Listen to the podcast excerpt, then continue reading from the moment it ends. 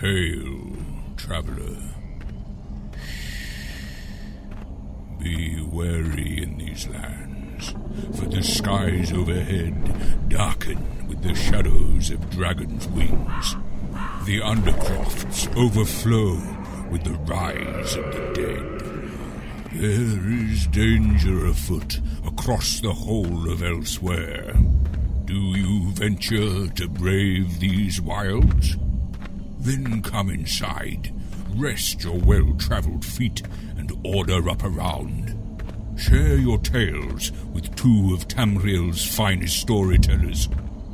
Here they are now the Lore Seekers, Jibs and Cash. Oh, yeah. Oh, I missed this chair. I missed so did it. I. Oh, it's so good to be home. It is good to be home. I've missed you, bud. I have missed you too. You smell a little though. Where have you been? What What's this stench?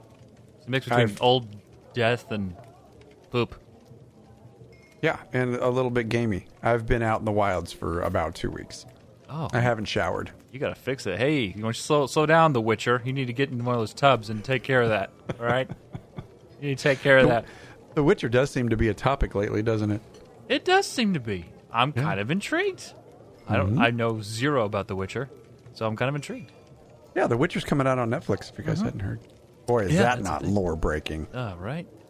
Lord breaking. Oh man. So uh yeah. Well, the barmaid's got a night off. So we brought our own drinks. Uh which you don't normally do. So but we did. I guess we can cuz it's our own tavern, right? Yeah, What'd you bring? I uh, I brought a Cloud Rest Golden Ale. Oh, look at you go. Ah, well, I mixed because I'm into whiskey blending now. Oh God, here we go. I mi- Here, co- here comes the adult beverage fail. I brought a. Uh, oh, what's what's the name of that town? I forget the name of the town. The main one in Skyrim. Riften. I brought a. There's a whole I brought a Riften ale and a Rotmeth. I'm, I'm blending those tonight. oh, for hell's sake! Yeah, man, we're just going all out. You know. Yeah, fermented meat and regular alcohol. That sounds great. So how have you been, buddy? It's good to be back. I yes, it's very good to be back. It's been uh, it's been two weeks. Um, last week we released our seven and a half hours of lore. Yeah. Sorry about that. Sorry about your ear holes. Yeah, but um, Oh. Yeah, we had an off week last week, and which brings us into a great week this week because there's tons of news and lots of stuff to talk about and a BP lore lesson. But my week was good. yeah. My two weeks were good. I rolled a I rolled a stamina necro. Yeah, you Um, did. a- yeah, and I made him a bobo. And yeah, that guy hits kind of hard. Yeah. You know, I've heard a lot of He's good things fun. about Mm-hmm. Stam Crows. Yeah, stam crows are uh, definitely the poop right now, and um, I, I'm I'm watching people cycle away from the necro, not because they don't like it, but they're cycling away to um, take advantage of some of the changes. Mm-hmm. And you know, I, mean, I guess people play one class for a while, and they're like, "Okay, that's a good class. I'm going to keep that one. I'm going to get rid of this one. I'm going to keep that one, and now I'm going to go back to the one that I truly love." I have not cycled away from Necro yet. Only a few times when we've gone to do some of the higher level content, I'll get back on my Magic of Sork Right. just because I suck at the game. And it's a lot easier for me to get mad DPS on my Oh. Magic Sork. Sorks are fun. Like you know, I don't think there'll ever Yeah. be a time, unless something gets drastically changed, which I'd be surprised if it did. Uh, Sorks, Sorks are always going to be fun. Yeah. Yeah, and uh, just for instance, the other night we went in and did. Um, I went with Hyper Pixie. She was streaming, and we went in and did uh, Blood Rot Forge Mm-hmm. on um, Vet Hard mode, Yeah, and it humbled us a little bit, and we ended up eating it. that's So it was- awesome. yes, it was kind of cool. It was a very very fun one, and I, you know, I think my skill level with my Sork is just comfortable yeah, because the rotation's good. It's easy. I got a self heal because I'm running both pets. right. So I do enjoy some of the harder content on my sort because I feel like my survivability is pretty rock solid on it. But I'm mm-hmm. really looking forward to giving the same thing a shot on either my Mag Crow or my Stam Crow, and I'm leaning toward that Stam Crow because I can stay ranged the whole time and just like launch dead things at whatever we're trying to kill Just launch a lot of and death. stay in the rear with the gear Yeah. and just rain death. I can so see it's pretty you fun. really liking that, mainly because of again the ranged that you can you know do with a, a stam necro. Yes, and the healing line. Yeah, I really like the healing line. Yeah. And I don't care if I miss a skill or two, you know, uh, and kind of stray away from the meta so that I can have some healing on there and some self survivability because it Right. it really is a powerful, powerful class. And especially with Stam, I was like, whoa. yeah. Necro's It fun. hard. I feel like um, really, and I I kind of started to feel this way back when they were releasing, or people you know were releasing guides that, that they did the playthrough over at Zos, you know, and uh, it really got a sense that the Necro is very versatile as a class. There's a lot of different ways that it can be played, and uh, you know, four years into an MMO, man, you really that's that's good to have. You know, that's really Right. really good to have, and um, I like that you're liking it though. I know we're testing a new. Uh, we put out a new build. We put out our first build this past couple weeks. Yeah, you did a great job. Jibs is the he's the um the brains behind the build, and I I dig it. I think it, it's a super fun build. and I think it's a very very viable build, and it just goes to show that you don't have to go with the exact skills that you know a lot of these top tier uh, build designers are using, and you can still be very, very effective. But the beauty of ESO is that you can mix and match Yeah. and play with things that you like. Yep. You may miss a little DPS here or there, but who cares? Like nobody's going to notice if you're over a certain amount. And you know, for the basic player, for the for the general player that's out there, that build is rock solid. Well, thanks. I appreciate that. It's uh, it's fun. It's battle tested. We've done it on stream numerous times. People have watched. It's uh, a battleground build. For those of you who, who, for whatever reason, you missed it, uh, this is a Nightblade bow bow PvP build. Um, and it's we call them experimental builds. Basically, what that is is we this it's not meta. It's not about meta. It's about doing new things and having fun, and most importantly, making sure the stuff is you know it works and it's powerful, and it does, and it's a lot of fun. We've had a lot of a really good time. So Did I say Bloodrot Forge? I don't know. Well, yeah, yes. That's what I do. Well, that's all right. It happens the best. That's what I do. I screw stuff up. well, you know, I just glossed over it. It's all good. Bloodroot Forge. I'm really sorry. Ah, yeah, yeah. So we're That's what I felt like my soul was rotting. Okay. Yeah, yeah. So yeah, we've been working on. Uh, we've been kind of tinkering around with a couple new uh, experimental build ideas, crazy ones, like the kind that Cash calls you and's like, "I have this idea," and I'm like, "Okay," and then he tells it to you, and you're like, Let's try it. "What?"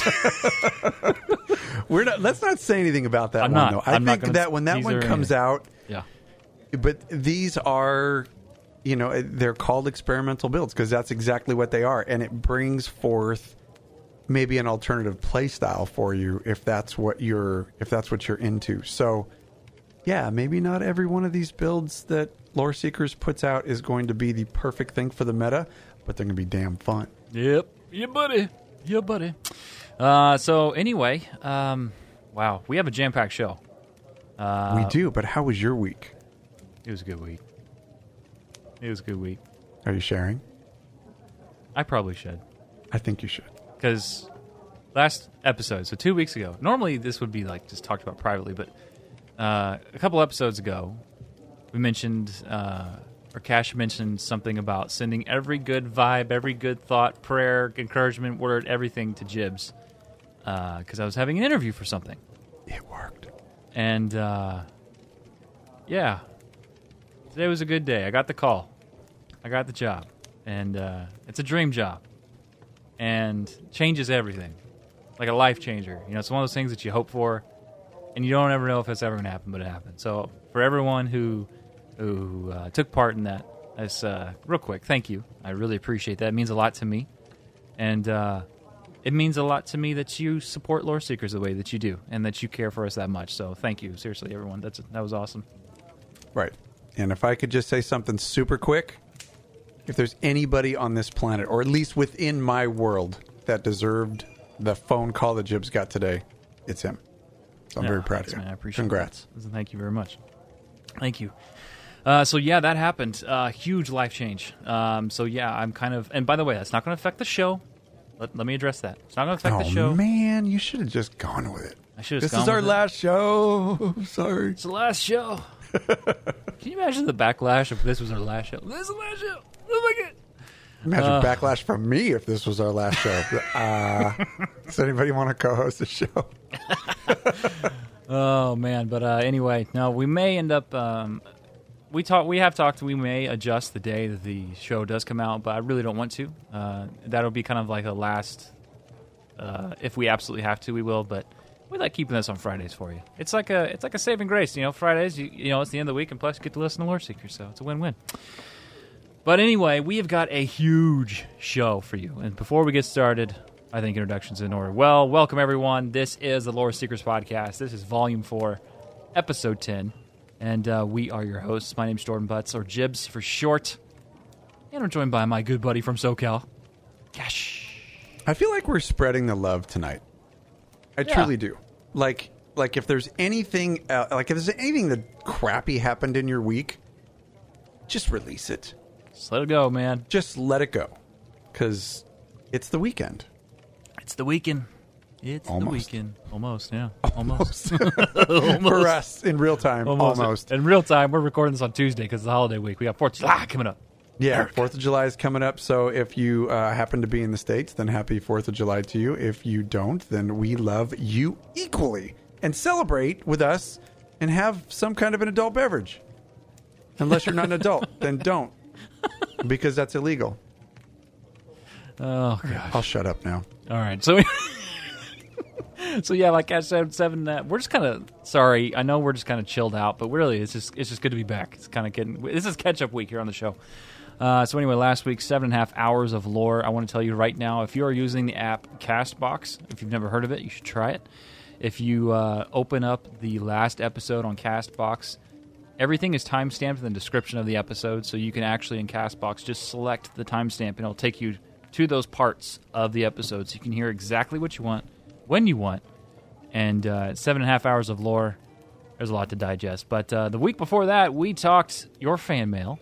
We talked guild history updates, guild recruitment tools, dungeon lore on banished cells, and lore lesson on Palatine. But this week on the show, this is news week. I mean, this is the most news we've covered Yeah, since. San Francisco with Elsweyr. Um, we've got news on free mounts. We've got the Dark Brotherhood Thieves Guild event, Crown Store Showcase, an old segment is returning. We told you we are bringing something back. We're bringing it back. Lore lesson on the Dawn era. Then we're talking uh, update 23, Scalebreaker, just a crazy amount of stuff. But, you know, last week on the show, we told you we're switching things up. We want to hear from you first, right at the top of the hour. And so, it's that time, my friends. I've been looking for you. Got something I'm supposed to deliver. Your hands only. Thanks, man. Appreciate that. Creepy. Drink on me. No, no drink. Okay, wow, he left in a hurry. All right, so, uh, yeah, it's that time. Let's do your fan mail before we start everything off. We want to hear from you. So, first things first, we've got a voicemail here. I think I'm saying this right. If I'm butchering this, I'm sorry. I wish you could read the summaries that Google give us, gives us of Google Voice. It's quite funny, but uh, Oh, I think there. We should just read those on a blooper episode because that they are We should. hilarious. That's Google genius. Translator sucks. Oh yeah, absolutely. it's bad. But anyway, for, uh, first up we got Myconid, and this is on Cyrodiil. Take a listen. Uh, hey, what's up? It's the Myconid from uh, PS4 North America. I just started listening to the podcast. Really like it, actually. Um, but I, a couple weeks ago, I heard that uh, you guys weren't too interested in Cyrodiil, and, uh, and there was more of a focus on PvP battlegrounds. I just wanted to encourage you to check out Cyrodiil more. It is a lot of fun. Um, I run a Nightblade healer in it, and it's super powerful. I get wrecked in battlegrounds, so maybe that's why I'm bitter about it. But uh, in uh, Cyrodiil, you know, you got the all the siege happening. You're running around. You got to avoid all the everything. There's nothing quite like uh, triple alliance battle at whatever keep keep last one. It's quite incredible. So you know, if you're worried about it, I'd just say start out on a defensive build. Don't worry too much about offense because there's so much damage flying everywhere.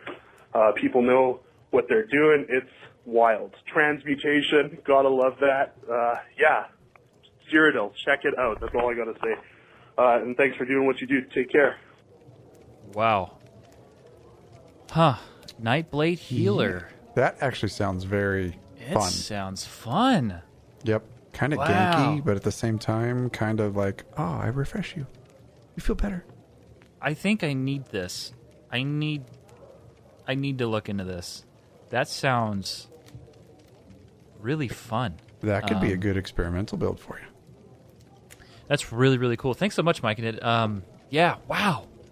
I don't think I've ever heard of. Why am I? This is the first time I'm hearing of a Nightblade healer. Uh, no, they're they're a thing. that- it's just thing? not. It's just not super meta. But I mean, you know, Yeah. in PvP, you can make all kinds of builds that would work for you or are fun for you. Right. Right. But I think too, um, it's not that we don't like Cyrodiil. It's just that for our PvP fix, we prefer uh, to do battlegrounds. I think I just like the instant action. Although you know we we have played our share of Cyrodiil, we probably could play more. But um, Definitely could. it is an incredible zone. There's no doubt about that. Um, so yeah, you're right. We probably could play more. It's just we don't have really have a regular group in uh, in our guild that goes to Cyrodiil all the time. So, which I would imagine if we started making that our focus, then that would probably change.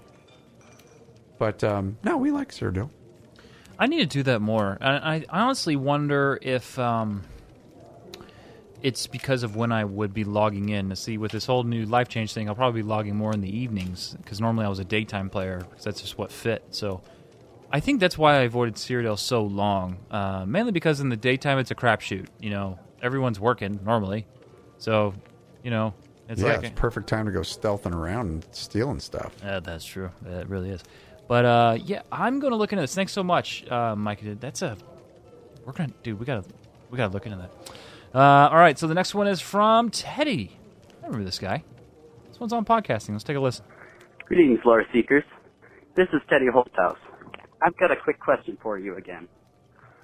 I was informed that a best one of the best ways in, to stay loyal to a series and stay passionate about it is to create content for it. So I'm wondering, what kind of equipment and time dedication does it take to start and run a podcast? Could it be done on an iPhone? Or does it require something like a laptop or even a PC? Hopefully you guys are doing well. And even though you like the Aldmeri Dominion, we can I hope that you do a very good job on the show as you have been doing. Blood for the pact and have a nice one. All right, Teddy. Thanks so much. Good to hear from you again, buddy. Uh, podcasting. You know what? I want you to take the lead on this. What? Yeah. Let's This switch. is your realm. Yeah, but you know, let's switch it up from your perspective. Oh, I'm gonna give I'm gonna give this guy some terrible information. Uh, yeah. So, uh, honestly, um, starting a podcast it really depends on what you want to put in it. Um, you are gonna get out of any type of content creation exactly what you put in it. The one thing I will say is find the medium that you like and stick to it and then from there things can progress. So if you want to start your show on an iPhone because that's what you got, start it on your mobile phone and do it that way. Um, iTunes makes it really easy to upload stuff. The, all the other mediums that we use make it really easy to upload stuff. And then from there, you really are just, you know, kind of picking and choosing what kind of upgrades you want to make and how good you want your show to be. And of course, there is an entire gamut of things that you can go to, all the way from beginner level to more prof- or more professional setup to make your sound better.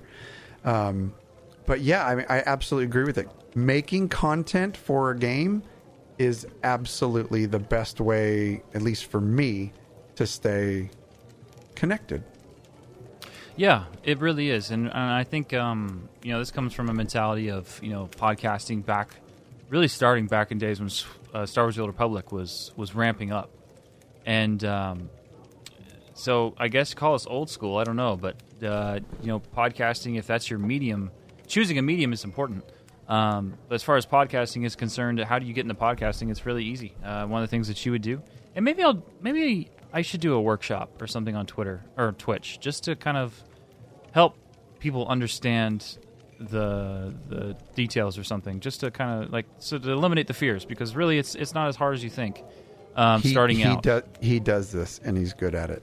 So It's- I think that would be a fantastic idea for anybody who's interested in in podcasting per se, because I I personally believe that you're one of the best out there for thanks, um, not only being able to teach people because you've taught me, but the ability to um, have that deep, deep knowledge in how to create this type of content. I'd love Thanks. to say that I'll teach you how to do videos, but I just don't think I'm there yet. I- you know It's what? like you probably I really are. video. I suck at videos. I know my role. You ever heard, you ever watched uh, old school wrestling? They say know your role. That that would be me, and it's not video. I, I, I, I haven't ever watched old school wrestling, but I, the fact that you have is super cute. It's hey, you know what? We live in Indiana. You shut your mouth. All right. So anyway, podcasting. Um, it's it's easy to get into. It's hard to master. Um, you are always ever learning. But I will say this: if you're on a budget, and let's say fifty dollars or less is your budget, what you do is you go out, get yourself a podcast or a USB mic, and get you free software Audacity, and from there you start tinkering, start playing, watching YouTube videos, and uh, just taking it all in. Listen to your favorite shows. Try to do what they do. Try to make your mic sound what it sounds like. And I'm saying not to copy them, but I'm saying to get the ideas flowing and just get in there and have fun because con- audio content to me is one of the greatest ways to absorb a world that you love like audiobooks. We talk about you know CDs it's audio. It's all audio. And it's that can you know that can take your experience of something to the next level in a deeper way. And so uh, yeah start out with a cheap podcast mic and um, start watching youtube videos. That's what One last do. thing. One last thing. yeah. Whatever you do and whatever you choose to create content in, make sure you have a passion for that thing. Yes. That's the important thing because it does come out in your recording. Yep, it does. 100%. You have 30 seconds. I will say this and then I'll move on. You have 30 seconds to hook your listener, whether or not they're going to stay or they're going to go.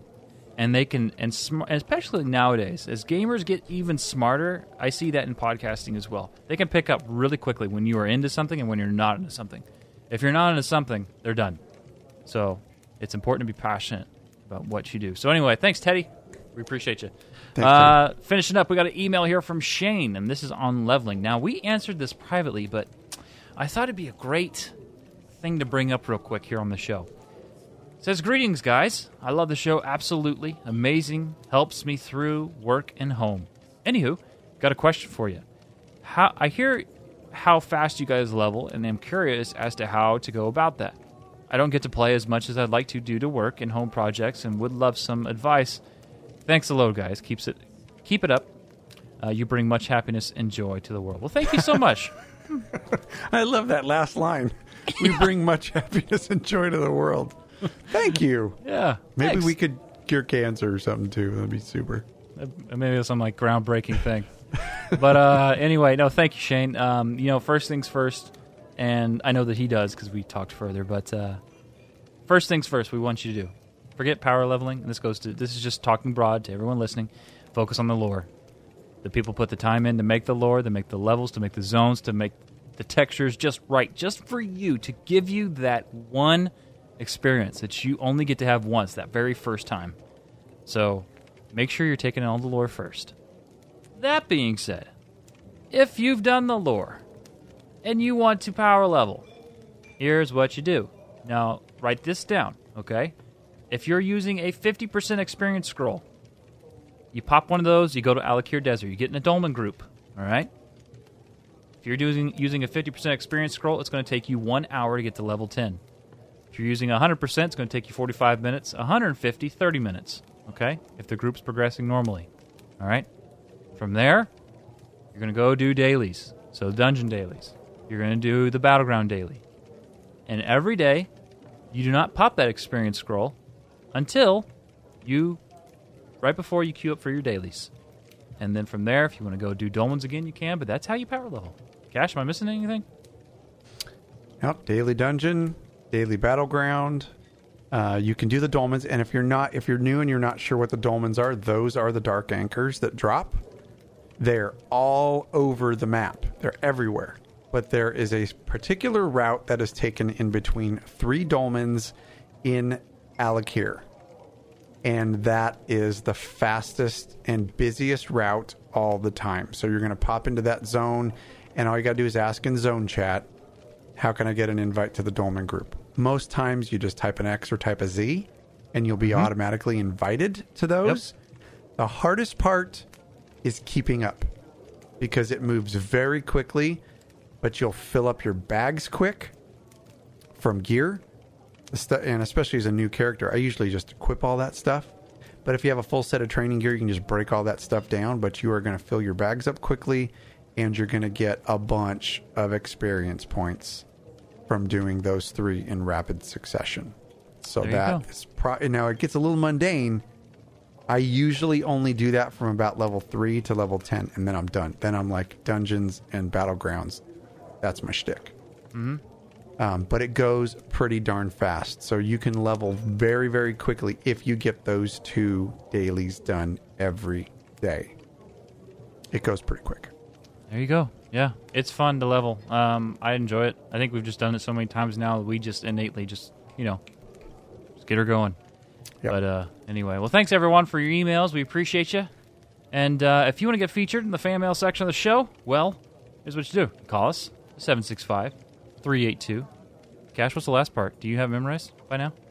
69, 61. Come on, guy. You read it. Or email us, loreseekerspodcast at gmail.com.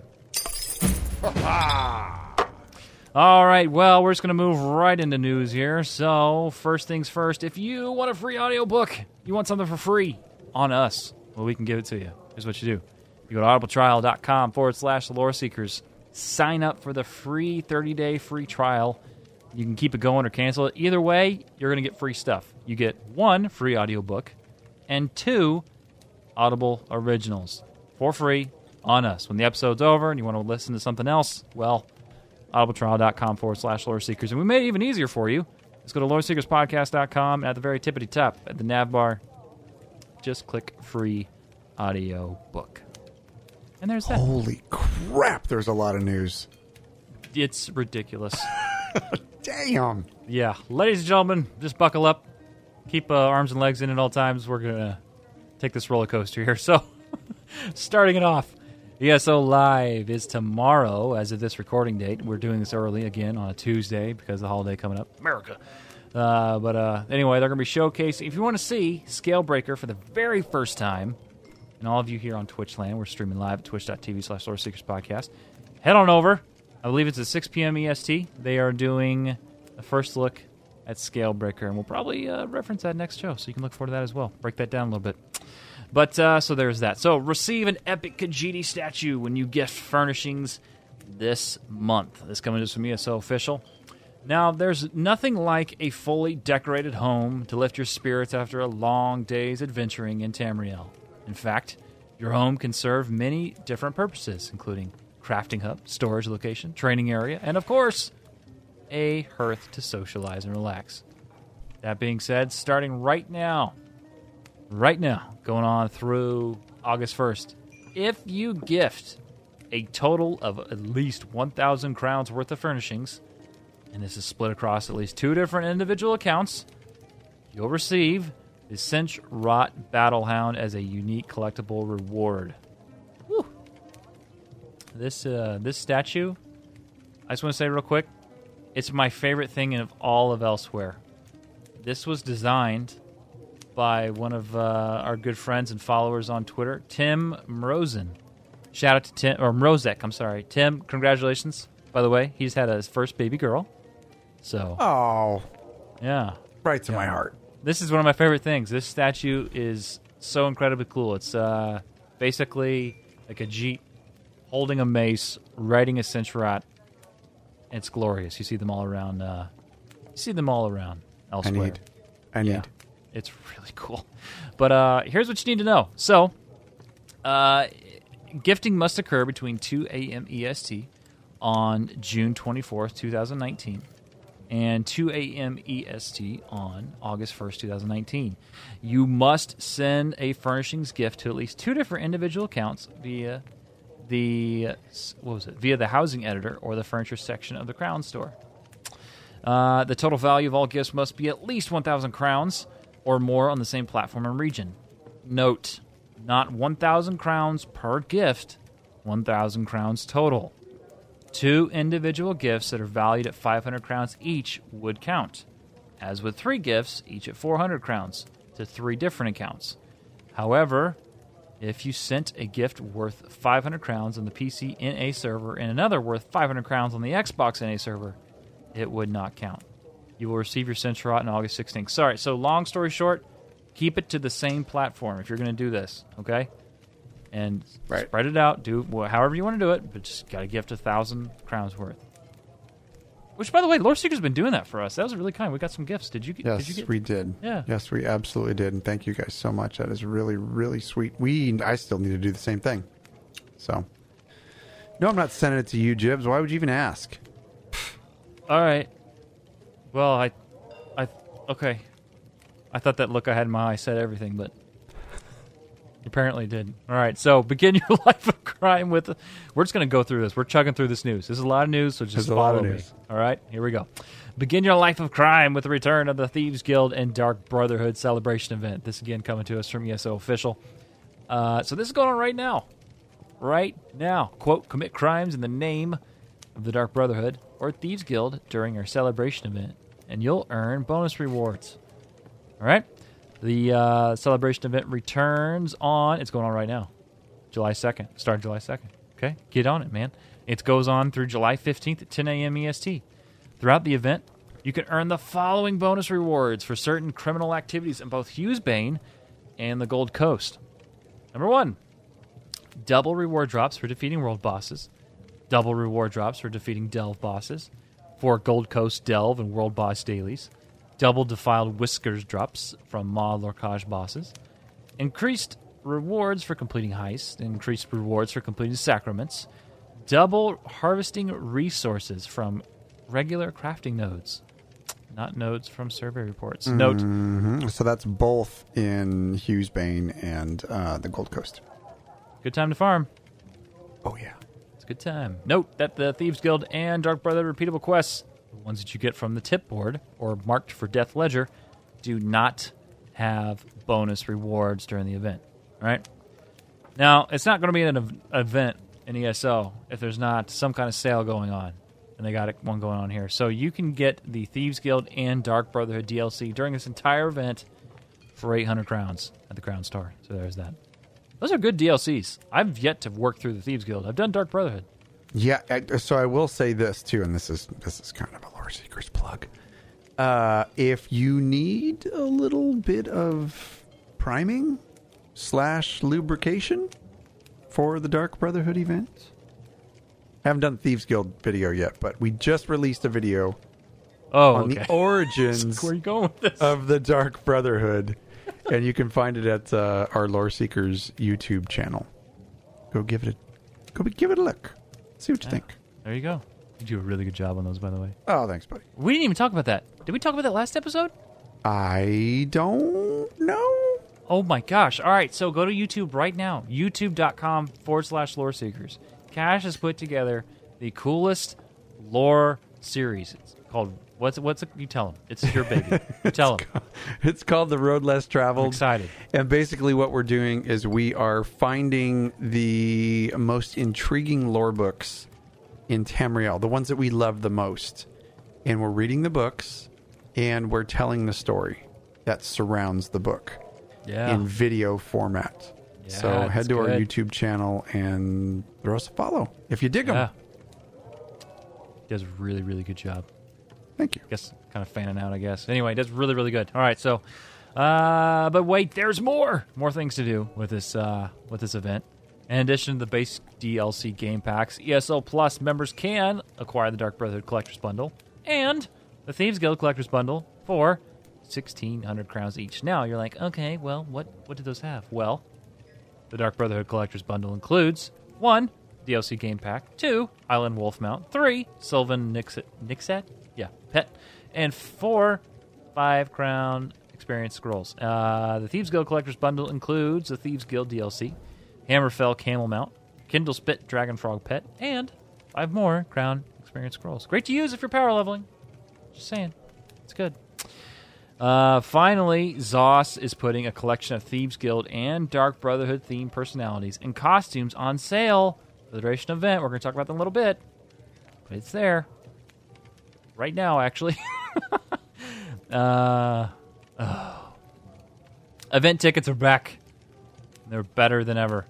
Uh, this celebration is also your first opportunity to earn event tickets this quarter, in addition to being your first chance to acquire the berries you need for an all new Indrik evolution, the Onyx Indrik. Now, I don't know if anyone has seen this yet, but this is the one I've been waiting for. And uh, so it's this all black looking Indrik Oh, yeah, it is. that's got like these uh, almost like silvery slash white slash metallic tips on its feathers. Uh, Chad is saying Goth Indrik. it's like Spider Man 3. but uh, yeah, looks really, really good. So if you're into the Indriks, now's your time. Get on it. It is available. Uh, let's see. Uh, this of the uh, what's her name? Uh, Impresario. Yeah, she'll be out and about. You can find her all the major cities. I know she's at Glenumbra. Um, what's the what's the other two she's at? Um, She is right outside of Vulkhel Guard, yeah, thank you. and it would be Stonefall, Stabbins Watch. Stonefall. Thank you. Yep, there you go. You can uh, only earn two tickets per day per account, and they'll reset at 1 a.m. EST each morning. Now, you can get tickets for completing a f- the first Black Sacrament, the first Sacrament, not Black Sacrament, completed each day, and also you get an event ticket for the first heist completed each day. So anyway. Do you have to successfully complete the heist? I don't know. Because I suck at that. Really? Is that No. your is that your kryptonite? I could like I could do them, but not without somebody knowing that I s- just stole a bunch of shit. all, all the little like I all always the little get white caught. NPCs chasing you. It's like Yeah. I told you you should have left earlier. Yeah, you Yeah. did. I probably should have because I am not a good thief. It's really funny you say that. I'm the same way with sacraments. When I go into those caves and you have to, like, I am not graceful. That is not a thing. Yeah, people that walk around with lanterns. Yeah. I literally want to light every one of them on fire because they drive me crazy. when I have to jump into a basket and sit there until they pass and the time's ticking down, I, I just I want I want to kill them. You want to kill them all, huh? I want to murder them. Okay. Well, It's a game. It's least, Has nothing to do with how I feel about real life. at least you're honest about it. Kind of. Uh, but anyway, ride your free Doom Wolf mount into the Elder Scrolls Online Elsweyr with this special uh, Legends promotion. Long story short, I'm going to try to cut to the chase on this one. Log into Elder Scrolls Legends, the card game, from June 28th through July 14th. And if you win three matches in any game mode, you get this mount, the Doom Wolf. There's no purchase necessary. All you got to do, log into play. Uh, when the promotion co- when the promotion period is over, a code for your Doom Wolf will be sent via email. Um, by the way, make sure you register a Battle, uh, Bethesda.net account to earn your reward. Additionally, you must opt in for email communication from Bethesda.net. So there's that as well. Doom Wolf. Do you have the Doom Wolf yet? I do. You do. Well, you're one up on me because I do. All the things. Yes. I'm addicted. Yeah. Well, you know, it's it's a natural state. I go to work Yeah. for two things to feed my family and to buy freaking crowns. And to buy crowns. Pretty much. oh, that's funny. I, I feel like I'm going to be right there with you very soon. uh, but uh, anyway, so yeah, there's that. If you want to get the Doom Wolf, they're very, very cool. Uh, it's a, a black wolf with red glowing eyes. Very, very cool. You know, I'm I just deleted that Legends app. I'm gonna have to get it again. I, I, yeah, I should do the same. I, here's the one thing about Legends I will say: I'm not a card game guy. yeah. I did enjoy like the beginnings and stuff until I got like to the real competition. I was like, oh, this I suck at this. Like, mm-hmm. I'm super bad. Yeah. Not the movie. At the card game, but you know what? Legends is absolutely crushing What's that? concept art. Oh my gosh! Yes, I'm glad yeah. you said that. That How- art is ridiculous. How do I know this? Because I'm putting videos together and such content for Elder Scrolls Online, and I do a lot of Google searches for images. Holy crap. Whoever Yeah. is doing the artwork for that, not that the Elder Scroll stuff is not good because it's fantastic, but oh my gosh, like all different types of characters that are not necessarily meta, Yeah. smaller things that you, you know, you read about in the lore, kind of these Mm-hmm. are all becoming um, just these beautifully rendered cart no, I can't even say cartoony. It's just uh, almost like portrait type art for Elder Scrolls Legends because they, they need art for their cards. So a lot of the stuff gets set on and and also um, for their storyline. In the Yeah. app they, they go through a storyline and this art is featured. If you haven't seen it, just Google Elder Scrolls Legends art. It's insane. It's so good. Yeah. I've used some of that for episode covers. I mean, that's. Oh, It's amazing. Yeah. In fact, that's what our Sheogorath uh, episode cover was. Was Elder Scrolls Legends. Like, they, Uncle Sheo? oh my gosh, I think that's the one Daedric Prince that I can just, I could punch in the face and not feel bad about it. I'm with you. He's You know what I mean? super freaking annoying. Hate mail. Yes. He's about as bad as There's a Bolak Ballbag. lot. There's a lot of cheesemonger lovers out there. Tons. It bugs the crap out of me. I liked him in the cat the, the cat thing. That was kind of cool, but I don't want to talk any more about that. Anyway, all right. So next up, the next couple we're going to be going through here because they are just kind of meaty. So we're going to be going through the article with you, uh, especially the update 23 preview because that dropped late today. So we weren't able to get in the show properly like we normally would. So we're just going to be going through these. So the first one up here is the Crown Store Showcase. Now, this is for July 2019. This coming to us again from ESO officials website. So, July 2019 Crown Store Showcase. Looking pretty interesting. They say, quote, a majestic home, fiery senches, dragon hunting styles, and more make up July's Crown Store offerings. Take a peek at everything that's hitting our in-game store right here. All right, now I'm going to get through these, and Cash, we can pick through these how we want. Uh, I just want to get through the ESO Plus exclusives here. So first up, if you are an ESO Plus member, and if you've been a member for a while, you know we've been getting free statues every single month. They've done a great job of pu- of putting these out, and they look great. Uh, this month is the Peryite. Perry. Per, how do you? Is It's that Peryite. Peryite? It's Peryite. It messes with you because it's one Y. I mean, like, Yeah, it doesn't really mess with me that much. well, you're a dick.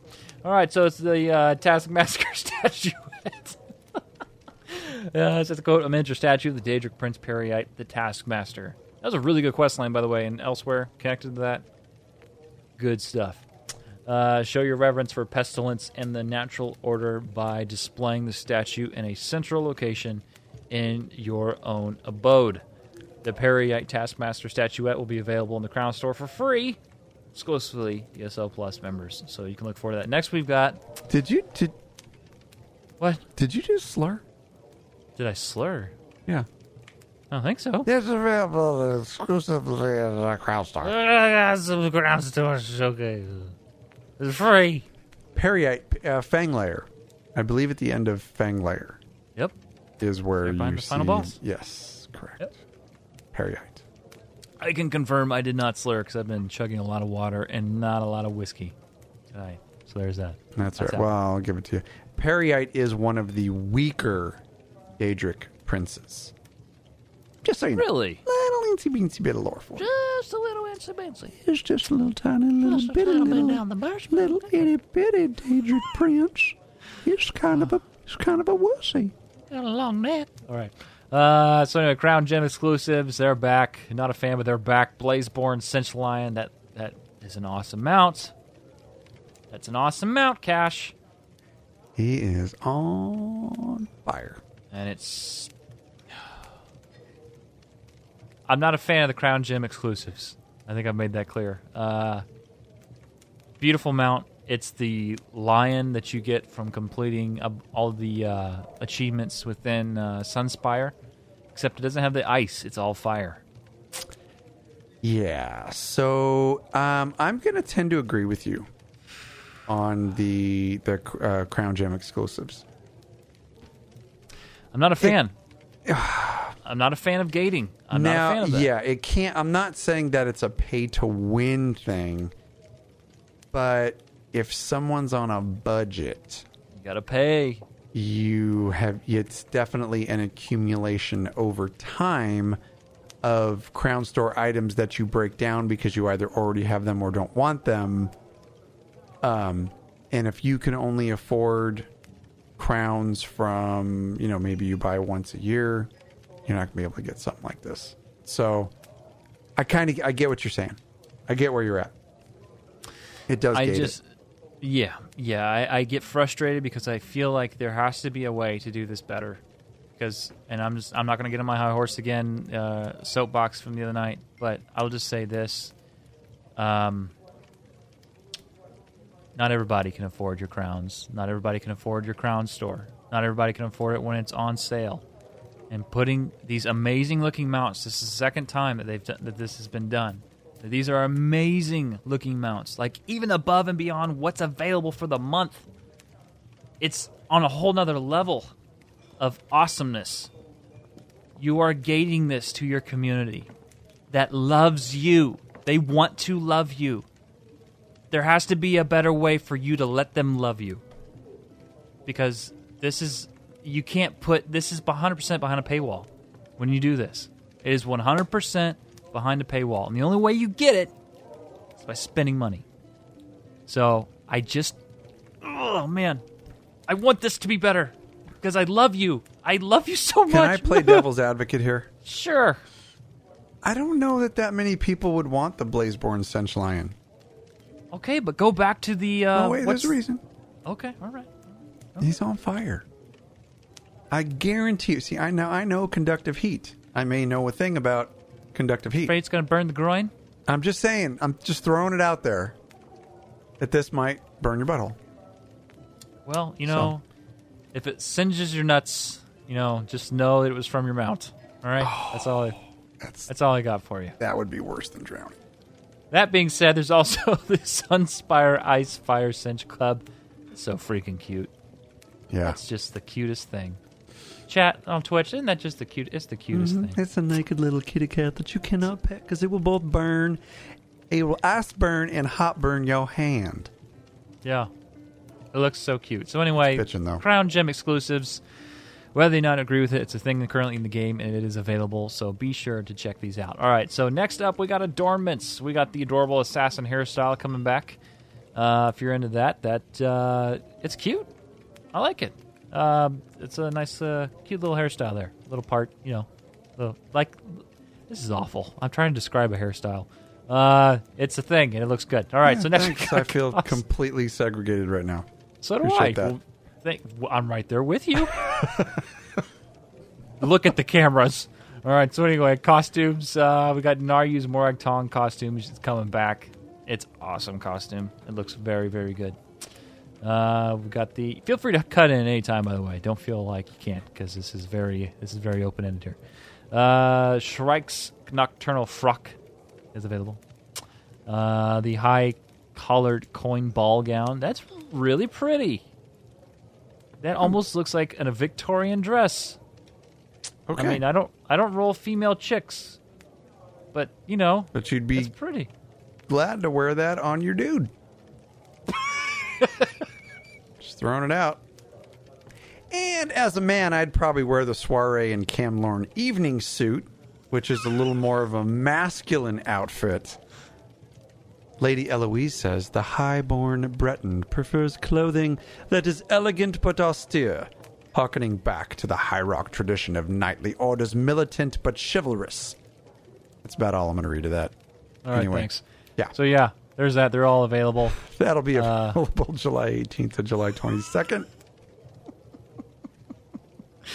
Oh man, personalities. We got the brassy assassin personality. This is basically to coincide with good old Naryu, her uh, personality coming back.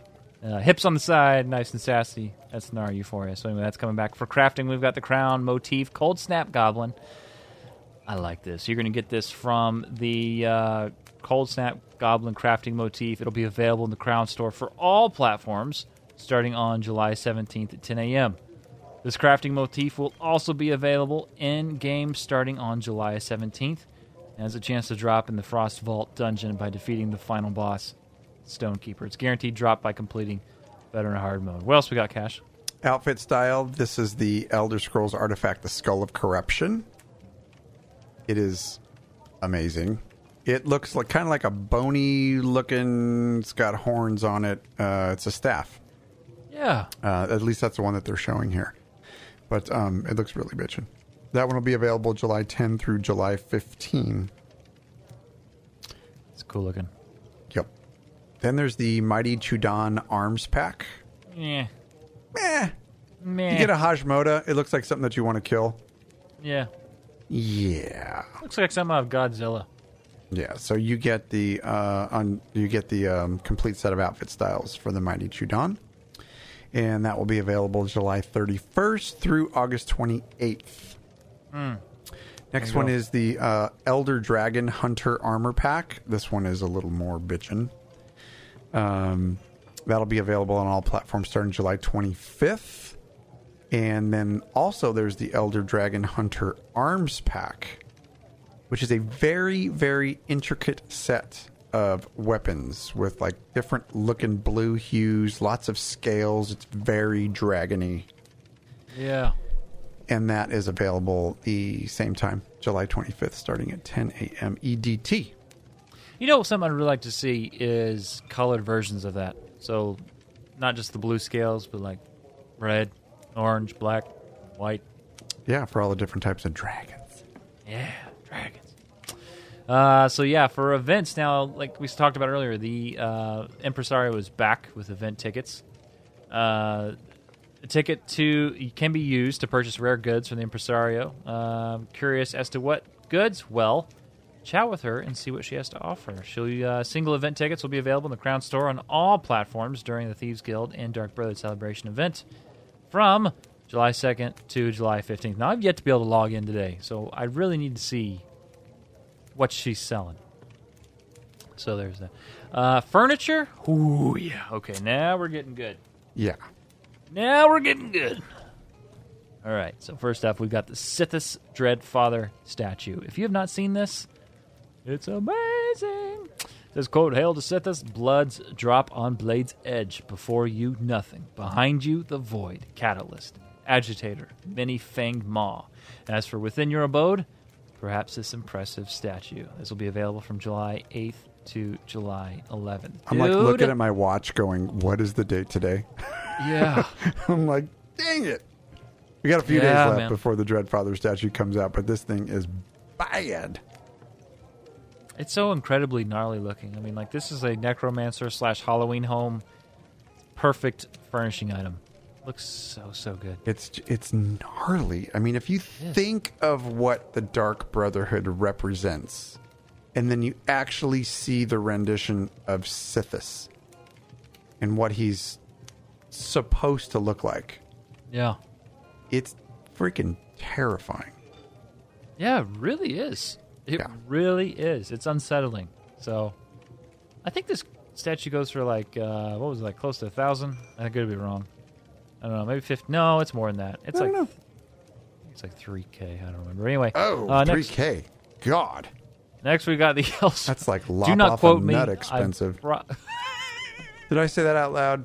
but it's worth it. You only need. All right, I'll move on. I'm not even going to finish that. Uh, Elsweyr, Oasis Furnishing Pack. This will be available July 11th through the 22nd. If you're looking to pretty much bring Elsweyr to your home, here you go. It says, quote, bring the stark beauty of an Enequin uh, oasis to your courtyard with this bundle of Elsweyr plants and statuary, complete with a luminous fountain blessed by Jone and Jode. I'm not going to lie to you. This is a super random fact. When you said Enequin, Enequin, it like made me super excited to go do Northern Elsweyr on my Stamcrow. I'm just saying. I like had like that feeling in my gut, like ooh, I still Yeah, get to go brings back do the feels, Elsweyr. doesn't it? Yeah, man. brings back the feels. This uh, this is a really cool furnishing pack. The statues are awesome. The um, they have a statue of what's that fur stock kind? Um, Alma Almarat, Pomerat, Pomerat. That's what it is. Correct. The, the huge Khajiit. That's a huge. Forget it. Yep. Yep. Forget it. I didn't know what I was going to finish that with, and this is a family show. it is a family show. We're trying to we're trying to keep it that way at least. Trying. So uh, next you got the Dancing Among the Flowers Fine music box. This will be available from July 25th to 29th. It says, quote, when activated, this item plays a music box, arra- box arrangement the soothing Dancing Among the Flowers Fine composition. Next, and quite possibly the most unique thing out of this Crown Store Showcase cache is... Oh, I was look. I was like totally stunned looking at that picture. Oh, which... The Jo- I was like, oh my god, the Jodes Embraced Home available in the Crown Store for a limited time, wow, that's gnarly, dude. July 11 through July 22.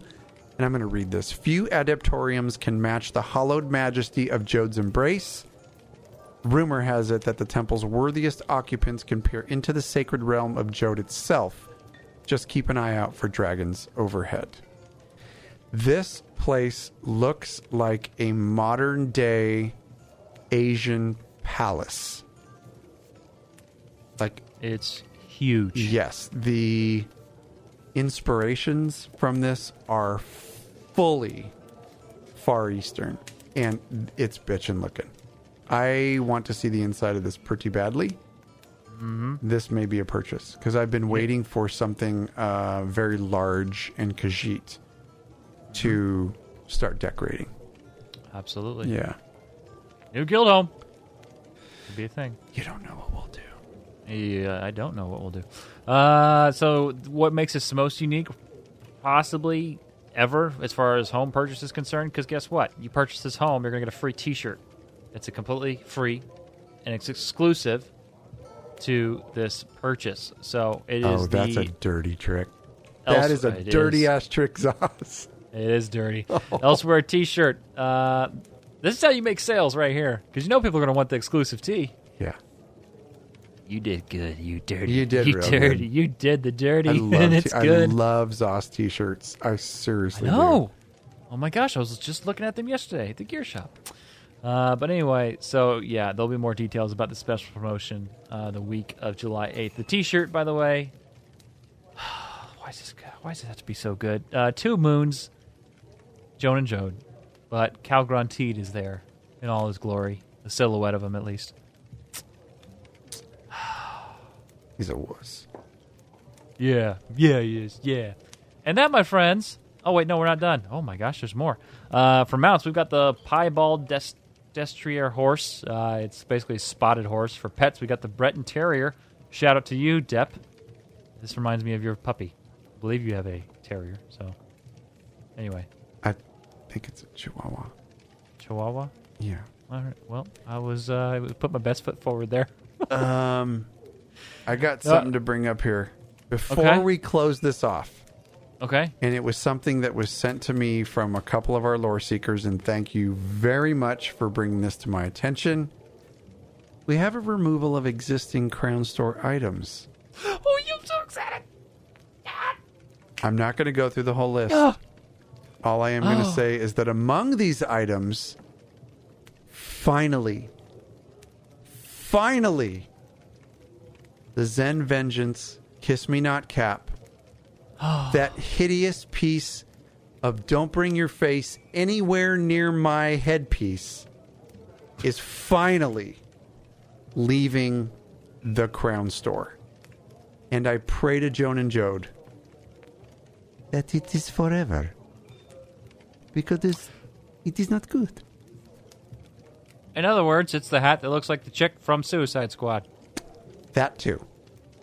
That I've never seen anybody wear. So, thank you.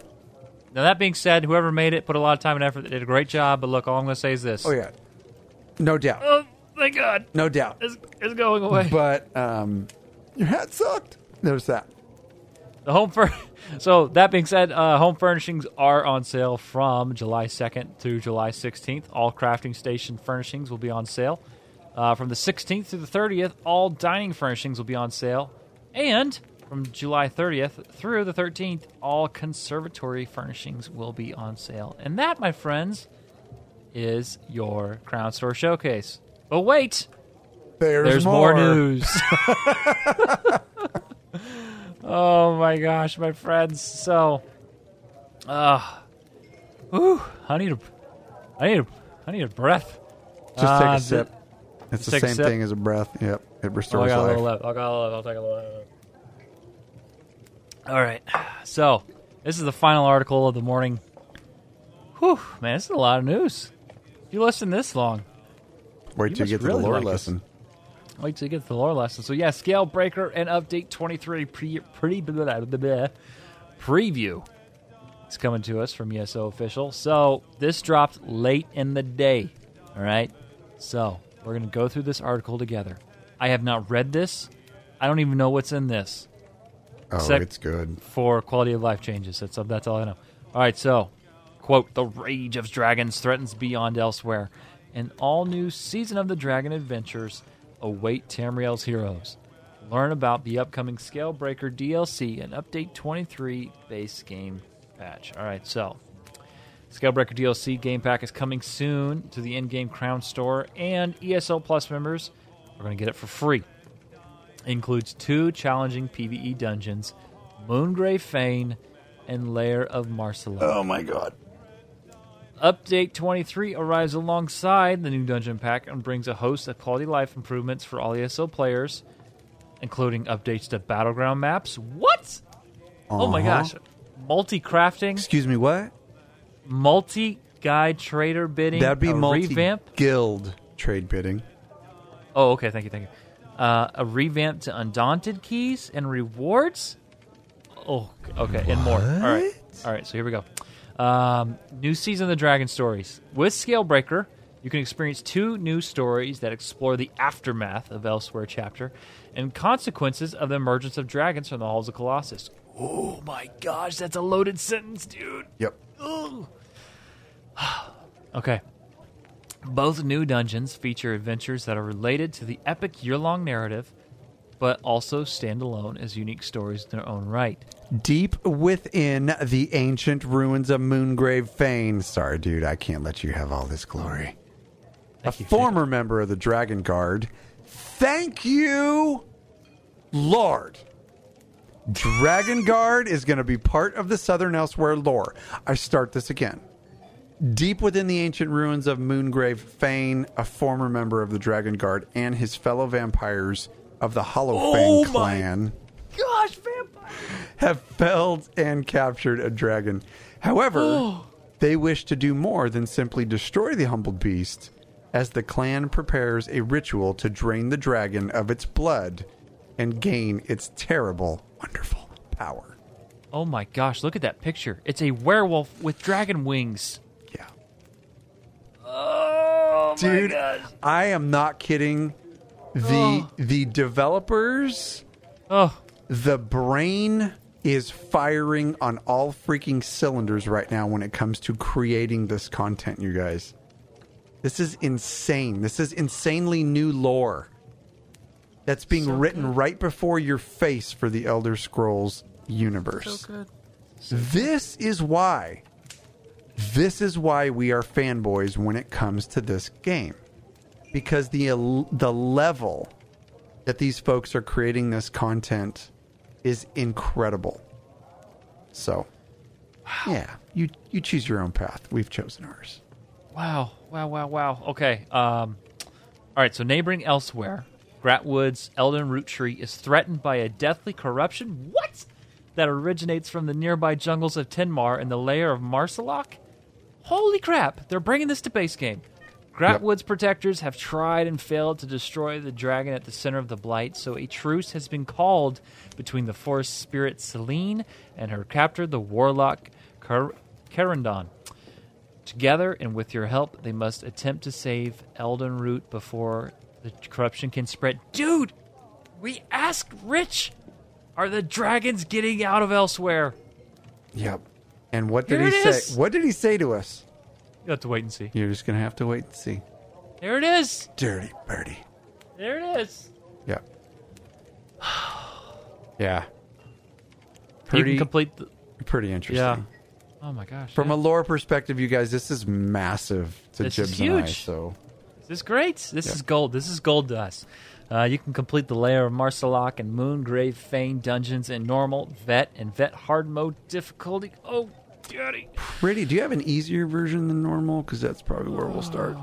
Uh, tutorial. Baby ver, baby version. Can we just face imps for bosses, please?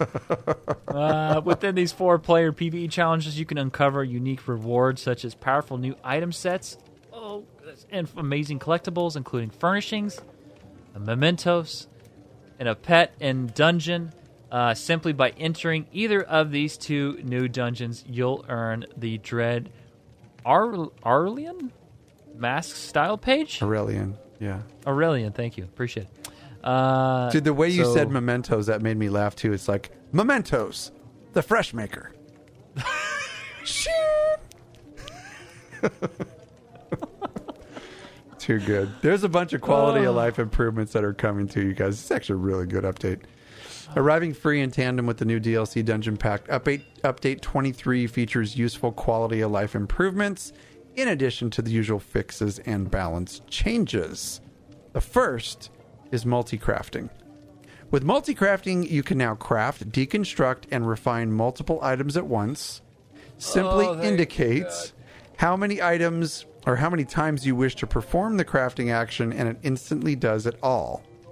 This is great if you're working to quickly improve your crafting levels and clear out your inventory, and you can make fast work of stocking up on potions or completing writs, or if you need to start your crafting and then go take a pee.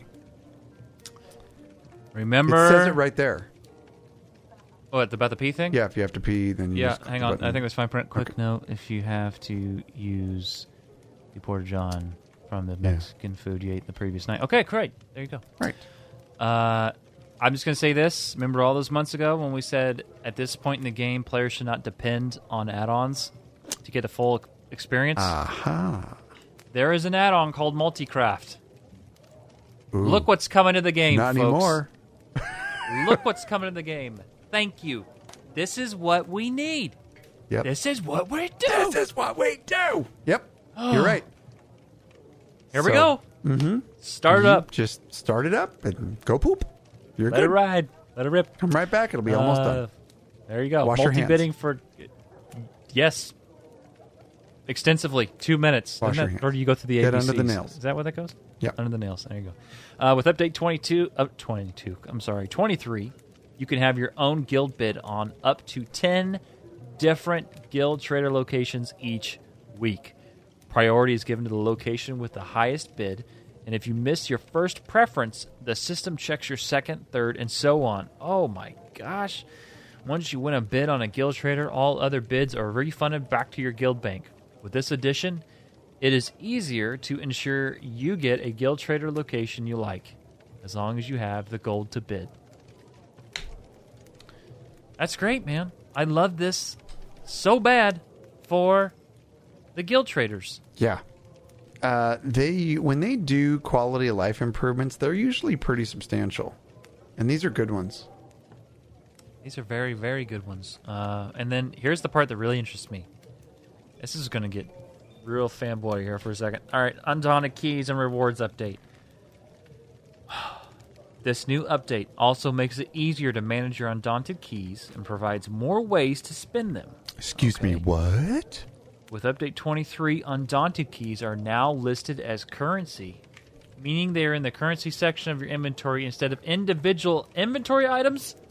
Thank you. Oh, oh my gosh. One more slot. Thank you, thank you, thank you. Never again will you lose track of your keys. In addition to acquire monster shoulder items, you can now receive undaunted coffers from the different undaunted quest NPCs instead of using the chest in the middle of each camp. So okay, so hang on a second. To acquire monster shoulder items, you can now receive down again. Test the middle of each camp. Okay. Does this mean that they are account wide? You can now receive undaunted coffers from the different undaunted NPC quest NPCs. Uh, okay. Based okay, on the it. one before that, Oh, before that, yeah, They're yeah, listed it sounds account wide to me. currency, meaning that they are in the currency section of your inventory instead of individual inventory items. All count, all currency is account bound. They're saying, yeah, but that's not true for alliance points. It's per character. So I don't know. That would be Well, I'm not sure yet. I'm not sure yet on that. Yeah. All right, let's keep let's keep reading. These coffers contain the usual items you receive when turning in keys, but you gain new options too. The undaunted NPCs also allow you to spend more keys on specific coster, coffers from paired dungeons. The pairings are based on the dungeon's release or relation. For example, you can spend additional keys to acquire a random coffer from the Imperial City DLC dungeons. In this case, you'd have a 50 50 chance to receive either a Molag Kena or Lord Warden Shoulder. Another pairing includes the monster shoulders from both versions of Fungal Grotto. This increases your chance of finding the monster shoulder you want, but costs more and still has some risk. Finally, the Undaunted NPCs also offer coffers each month, I'm sorry, monster shoulder style page for a large amount of keys, allowing you to immediately gain the shoulder style page, or I'm sorry, shoulder style you want, but you still need to venture into the dungeons Yeah. for monster mask. more more op- more options though which makes it great. So so maybe you're not spending 30 of your keys to get 29 pieces of crap that you don't want Right. before you get the piece that you need. So I, this is a good thing. I mean it's going to increase your odds. You might have to spend a few more keys but it's going to increase your odds of getting exactly what you want. That's good. This is uh yeah, I I want to see this further fleshed out. Like I mean, as far as information for us, because you know right now I'm, just, I'm the wheels are turning. Like okay, so what you know what what amount are we looking at? You know what I mean? Do you know what I want to see? I'll flat out What? tell you what I want to see. Tell you want to make it a little bit more, uh, a little bit more like you need more keys. Fine, but I'd rather see it be like a vendor, where you get to choose what what you get. Like, hey, this is the one I need. I realize I have to run ten more dungeons to get it, or five more vet dungeons to get what I need. But I want to be able to click the button and boom, now I have the shoulder piece I need. Could be uh, here's here's the reason. I don't see I do not see a good enough reason for them to make everything, you know, semi-gated to where Yeah. It it's all chance that I get the shoulder piece I need. I'm still going to run dungeons, don't you worry. I'm going to run them because I dig them. They're awesome. If your dungeon sucked, I could see a system like they have right now in place. But Yeah. to refine it and to evolve the system, it can still cost the keys, but I want to be able to pay an increased amount of those keys to get exactly the piece I want. So I'm not coming back and having to spend 30 keys and and getting skunked. Cuz that drives me insane and I know I'm not alone. I you know what? I'll be honest with you. Um, I would be really intrigued with a vendor. Not just Right. in that sense, but also in other features as well. I'm talking mounts. I'm talking other things. I would really like to see good, good freaking idea.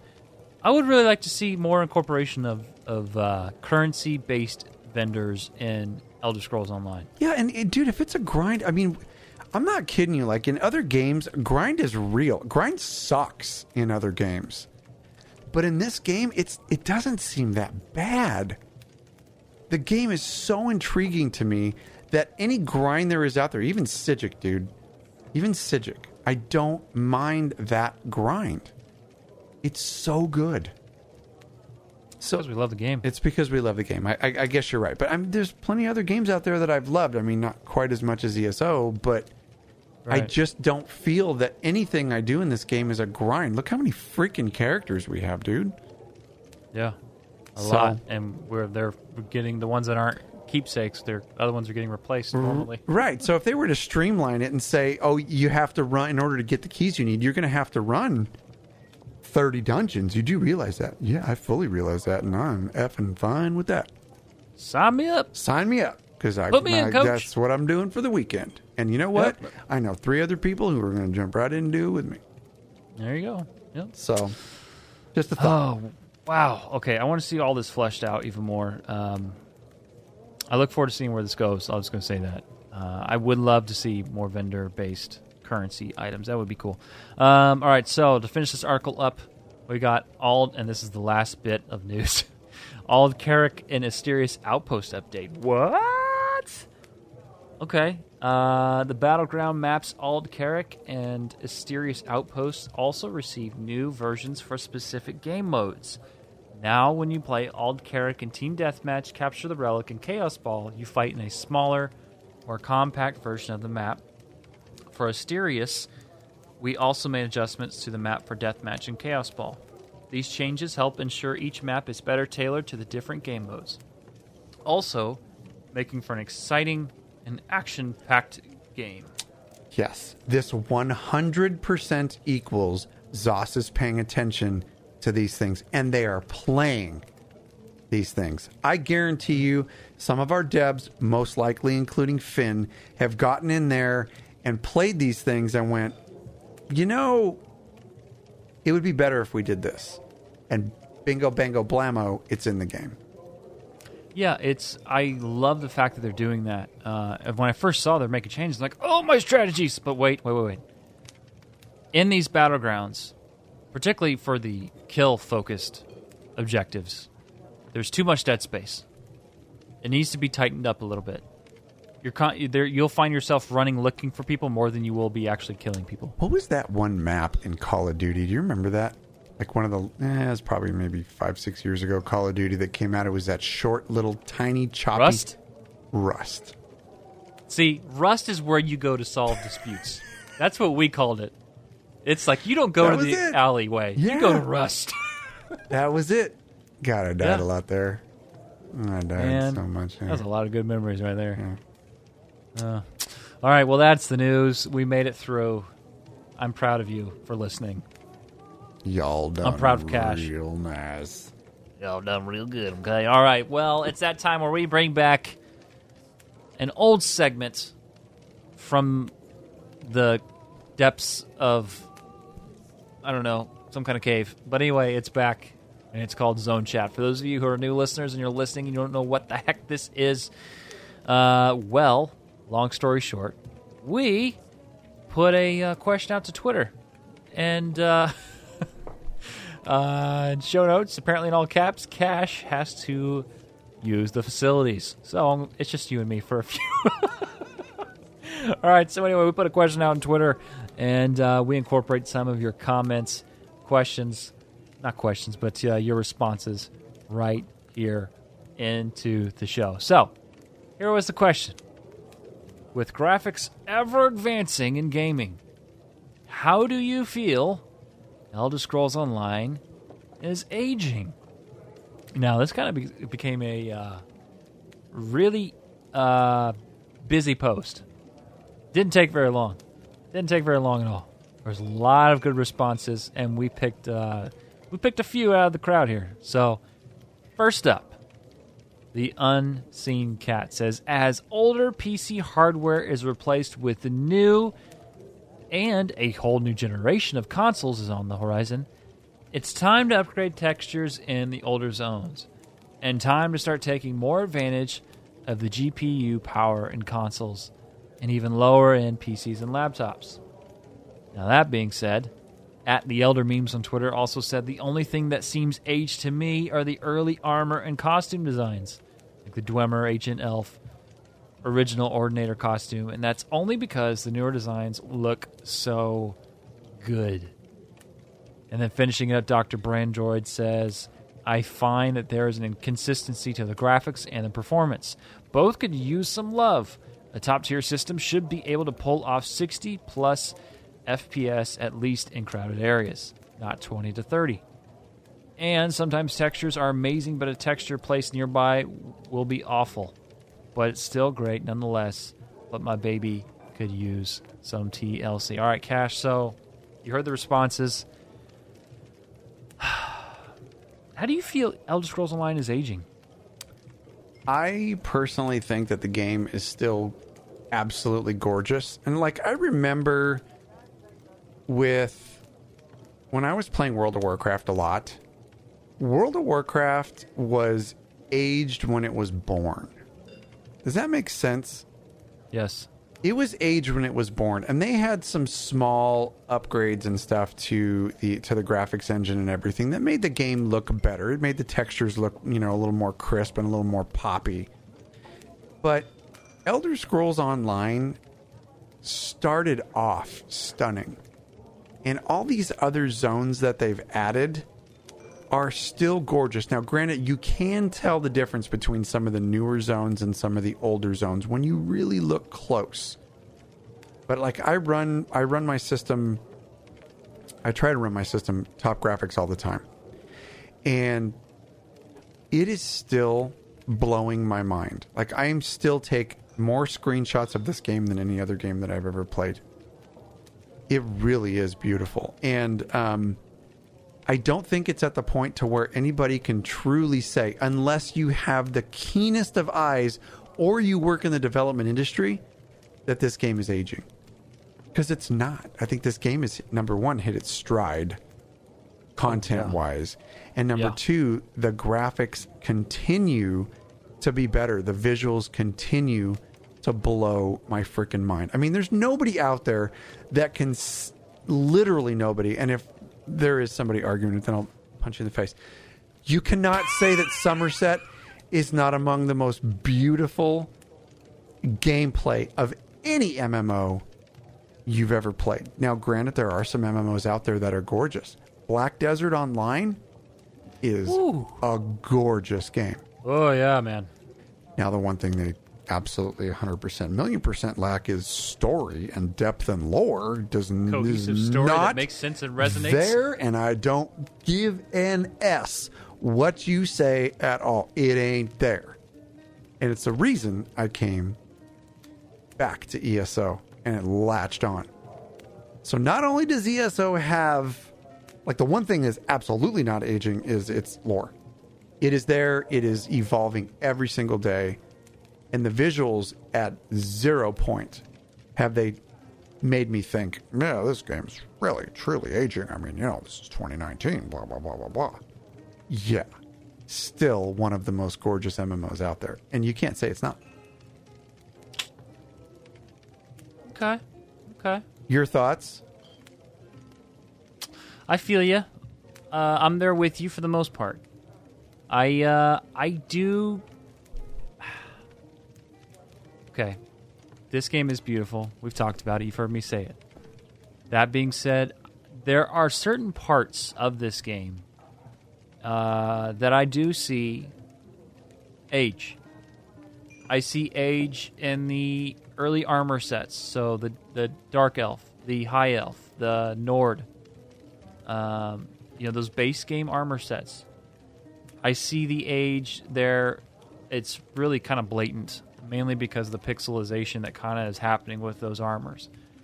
Um, sometimes you'll see it in the older zones, but even then, it's not as prevalent to me as in the armor designs.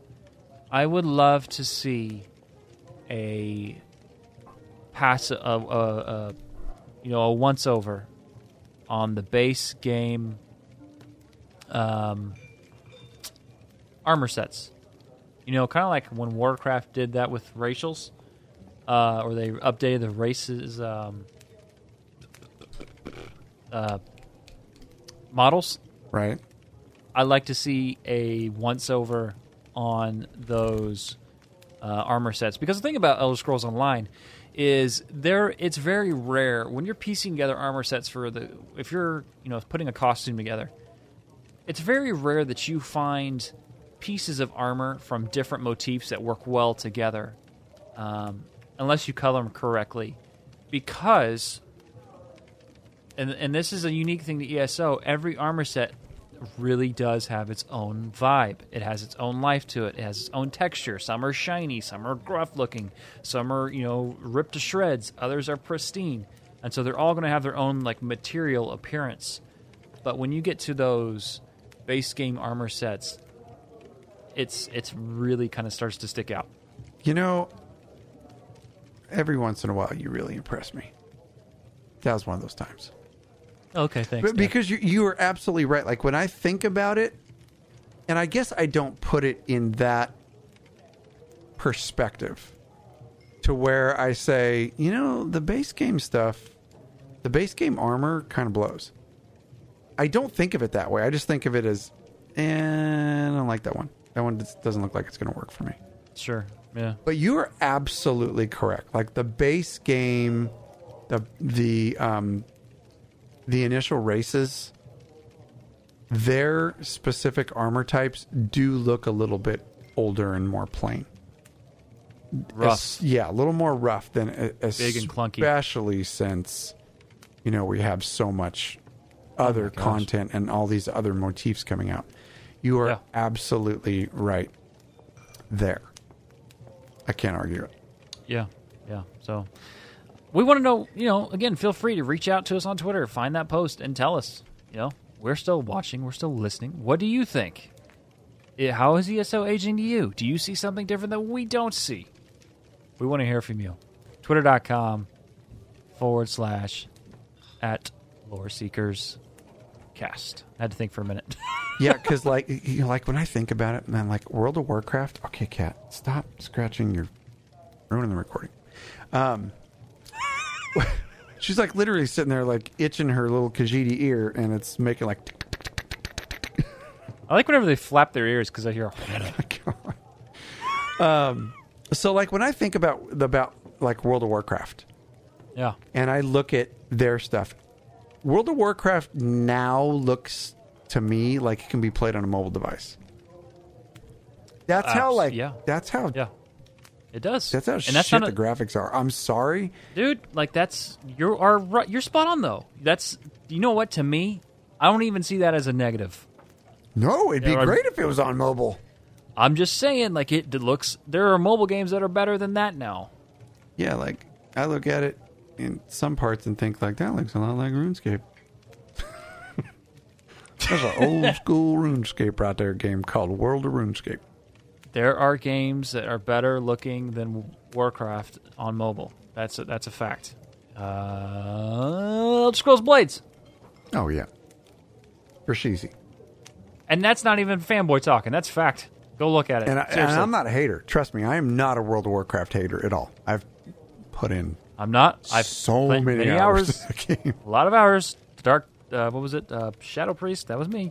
I almost got divorced over World of Warcraft. Just a little fun fact about Cash. I'm just saying. Yeah. Oh, all right. Well, like we said, you can always contact us uh, earlier in the show. You can always contact us 765 382 6961. And also, you can email us, Podcast at gmail.com. My spot is done. I can take a breath. I can use the facilities. Get me a Dude. water. Yeah. This episode is meaty. That's what she said. Lore lesson freaking 62, my friends. We have put in a metric crap ton of lore over the past year and some months, which made me very, very surprised at the fact that we have not covered the eras because we talk a lot about them. But this week we are going to start covering the eras by covering the Dawn era. Now, basically, what I'm going to do is we're going to talk about the eras in succession as we go on. So we'll hit the Merithic in the first, the second, the third, fourth, blah, blah, blah, blah, blah. Understand we are going completely out of the Elder Scrolls timeline, at least for Elder Scrolls Online, because the Elder Scrolls Online takes place in the second era. So we're going to hit some of the bigger things that happened this week in the Dawn era. Among the most confusing aspects of the Elder Scrolls is the concept of time. It can be a point of contention for many seekers of lore, especially when we talk about dragon breaks and such, which we already have, and I'm going to try not to do too much of that tonight. But understanding when things actually took place can sometimes seem very daunting, as one story usually builds from another in the world of the Elder Scrolls. But in order to clear up some of the confusion, we're going to cover all the time periods. This week we're starting with the Dawn Era. The beginning of time. Well, at this time in the history of Elder Scrolls, there really wasn't time at all.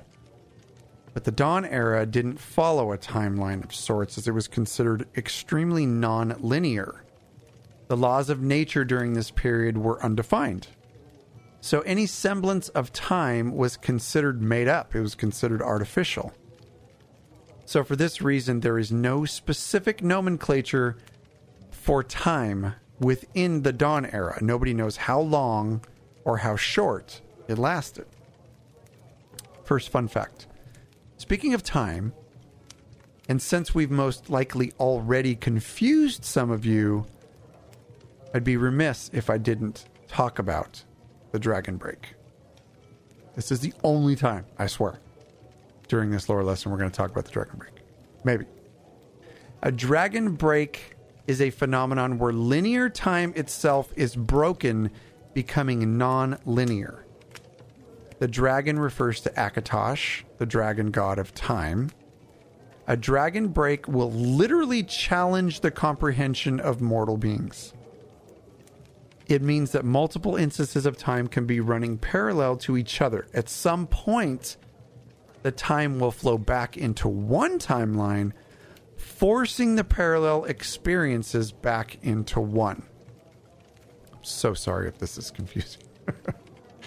Although one may have experienced something in history on one plane of time during a dragon break, another person may have completely experienced something different on another parallel plane during that same dragon break. So when the timeline of a dragon break comes back together, those two individuals may share their experiences, although they may be vastly different experiences, both persons' experiences are considered true.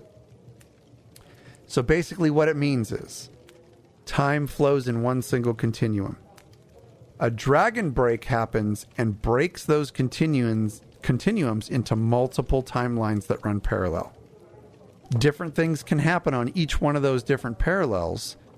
So when the dragon break comes back together into one timeline, each person that experienced different things on all those different parallels is considered true to lore. That's why dragon breaks are so damn confusing. Okay. They're so confusing. Eh. Get over it. I totally know because I confuse myself every time I write this crap. Anyway, in the beginning, legends tell uh, tell of two different entities who appeared in the void and became conflicted with one another. Now, what is the void? The void is the dark area outside of any known realms. Some consider it to be oblivion itself. But these two different entities, referred to by different names but considered the same by many different races of Tamriel, represent the relationship between order and chaos. For the auspices of our lore lesson tonight, we will refer to these entities by their traditional elven personification, Anu and Padme. Padme. Close, but no cigar. It's Padome. Sorry, it had to be done. Yeah, I did the same thing. Okay. Anu, sometimes referred to as Anu the Everything, is said to be the most basic form of stasis. Padme is referred to as the darkness and the quintessential form of change and chaos within the void. Padme is sometimes considered the very personification of Sithis, the patron of the Dark Brotherhood. As the legend is told, time itself began when these two forces, Anu and Padme, entered the void. The conflict that arose between the two led to the very creation of Nir. Fun fact Nir, not Nirn, Nir, N I R, was the creation resulting from the interplay between Anu and Padme, the light and the dark, respectively speaking. Don't worry, I will explain. Nir, who was manifested as a female, delighted both Anu and Padme. So Nir was a being, mm-hmm. not a human, not a beast race, nothing like that. Nir was a being, manifested as a female, and she sparked the fancy of both Anu and Padme. However, Nir fell in love with Anu, which really pissed off Padme. Don't forget, Padme may be the manifestation of Sithis himself. So as a result, Padme attacked Nir. Because he attacked Nir and injured her incredibly badly, he was banished from time by Anu, who loved Nir. Nir was severely wounded by the attack by Padme, but managed to give birth to 12 worlds of creation before she died of her injuries. Still angered, Padme attacked and shattered all 12 of her children, all 12 of these worlds. Anu was able to fight off Padme and salvage Nir's creation by combining the remaining pieces of the 12 worlds. And in combining these remnants, you can probably guess, they were used to form Nirn, the planet on which Elder Scrolls takes place. Such a cool story. Mind blown? Yeah. Yeah. It's also like a bad episode of The Bachelor.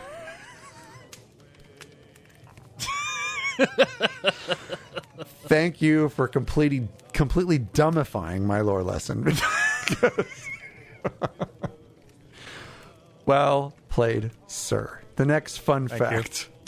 The word Nirn has a literal translation of gray maybe, as in the color. Gray maybe. And that is translated from the Ehlnofex, which is the ancient language of the Ehlnofey, that was passed down to the earliest races in the Elder Scrolls. We'll talk a little bit more about the Ehlnofey. Relentlessly, Padme returned once again to attempt destroying all of creation, but was fought off by Anu. Anu pulled himself and Padme both out of time itself, just shucked them right out of it, ending the threat to this creation. Remaining within creation, however, were the many spirits of both entities. So during the battle with Padme, Anu's blood was spilled, and that became the stars. All the little tiny droplets of blood of Anu became the stars. Anu's blood, coupled with the spilled blood of Padme, combined to form the Aedra. The chaos between the light and the dark is said to have created the Aurbis.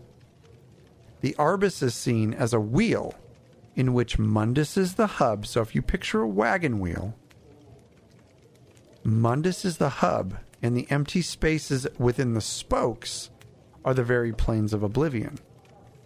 The empty space beyond is the void, and the rim itself contains the, the realms of Aetherius, or the mortal plane.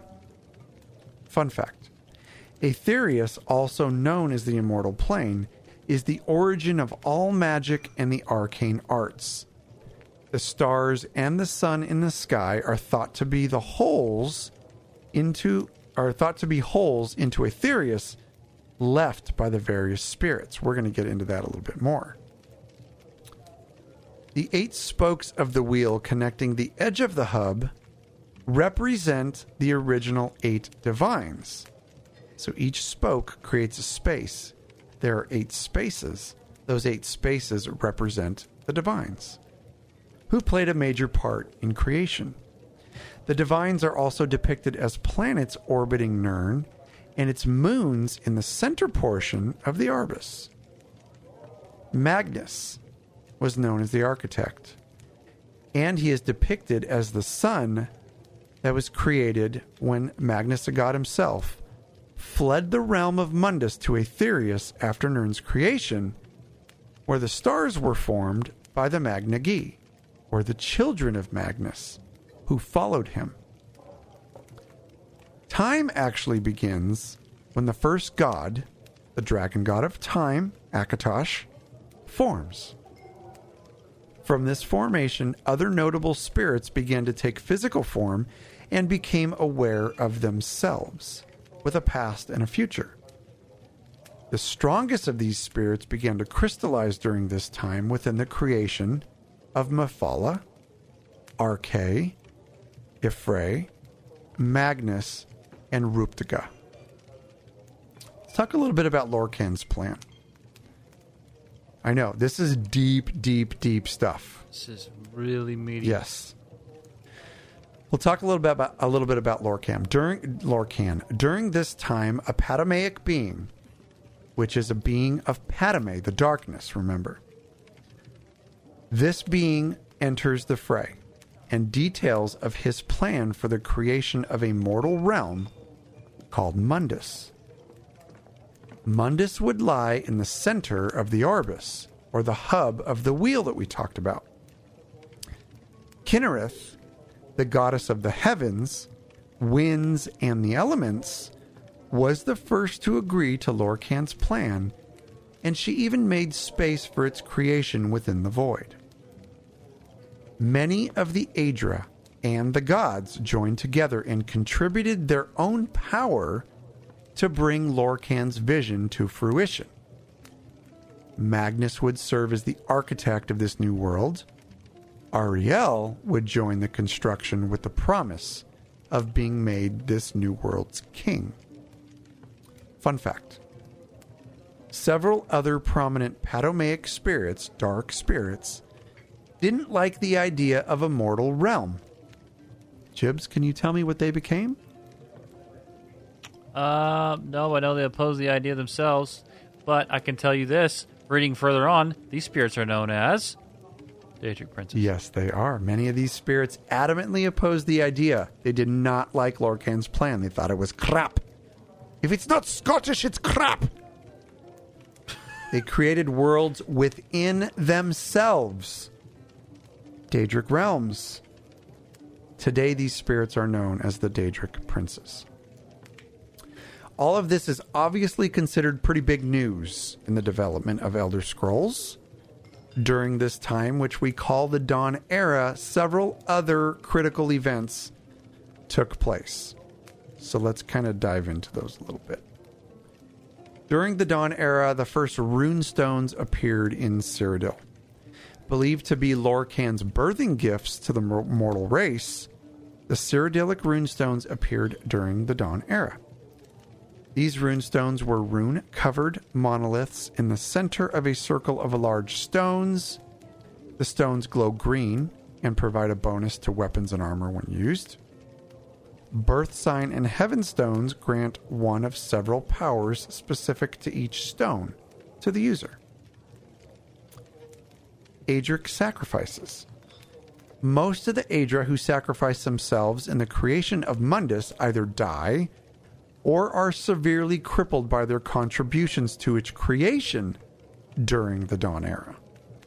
Many exist as mere shadows of their former selves as the mortal plane of existence becomes unstable. The new lands become a chaotic place where time follows no clear path and decay becomes an obvious side effect. Aging. So, where the Aedra and the Daedra are timeless, the mortal races of Mundus become have the ability to die. For many of these reasons, Lorkhan's plan is seen as a failure because these are not perfect beings. They can age, they can oxidize, they can die. So Lorkhan's plan is seen as a failure, and hatred and resentment toward him begin to grow. Now, fun fact regretful of his contributions, Auri-El begged to Anu to take him back into the Aurbis. Like, I'm out. This is screwed. I want my divinity back. But the soul of Anu, named Anuiel, instead grants Auri-El his bow and shield to protect the ancient Aldmer from Lorkhan's own creation of men. Auri-El would found the very first kingdoms of the Altmer, Altmora, and the Old Ehlnofey, the old gods. My gosh, there's a whole lot of what moments in this. Yeah, it makes a lot of sense. When you like absorb this stuff, it makes a ton of sense at how Mundus was created. The escape of Magnus. Now, this one's really cool. During the Dawn era, Magnus, the architect, would abandon Mundus with his children, the Magna Ge. They would follow behind him. So he left because he was he was done. I have given all I can give to the creation of this Mundus. I'm out. So he travels back to Aetherius, and in doing so, he creates holes in the very fabric of the universe, which creates the sun and the stars. The tears created allow for the, in, the I'm sorry, that is so stupid of me. The tears created from his hasty retreat and that of his children allow for the influx of magic on the face of Nirn.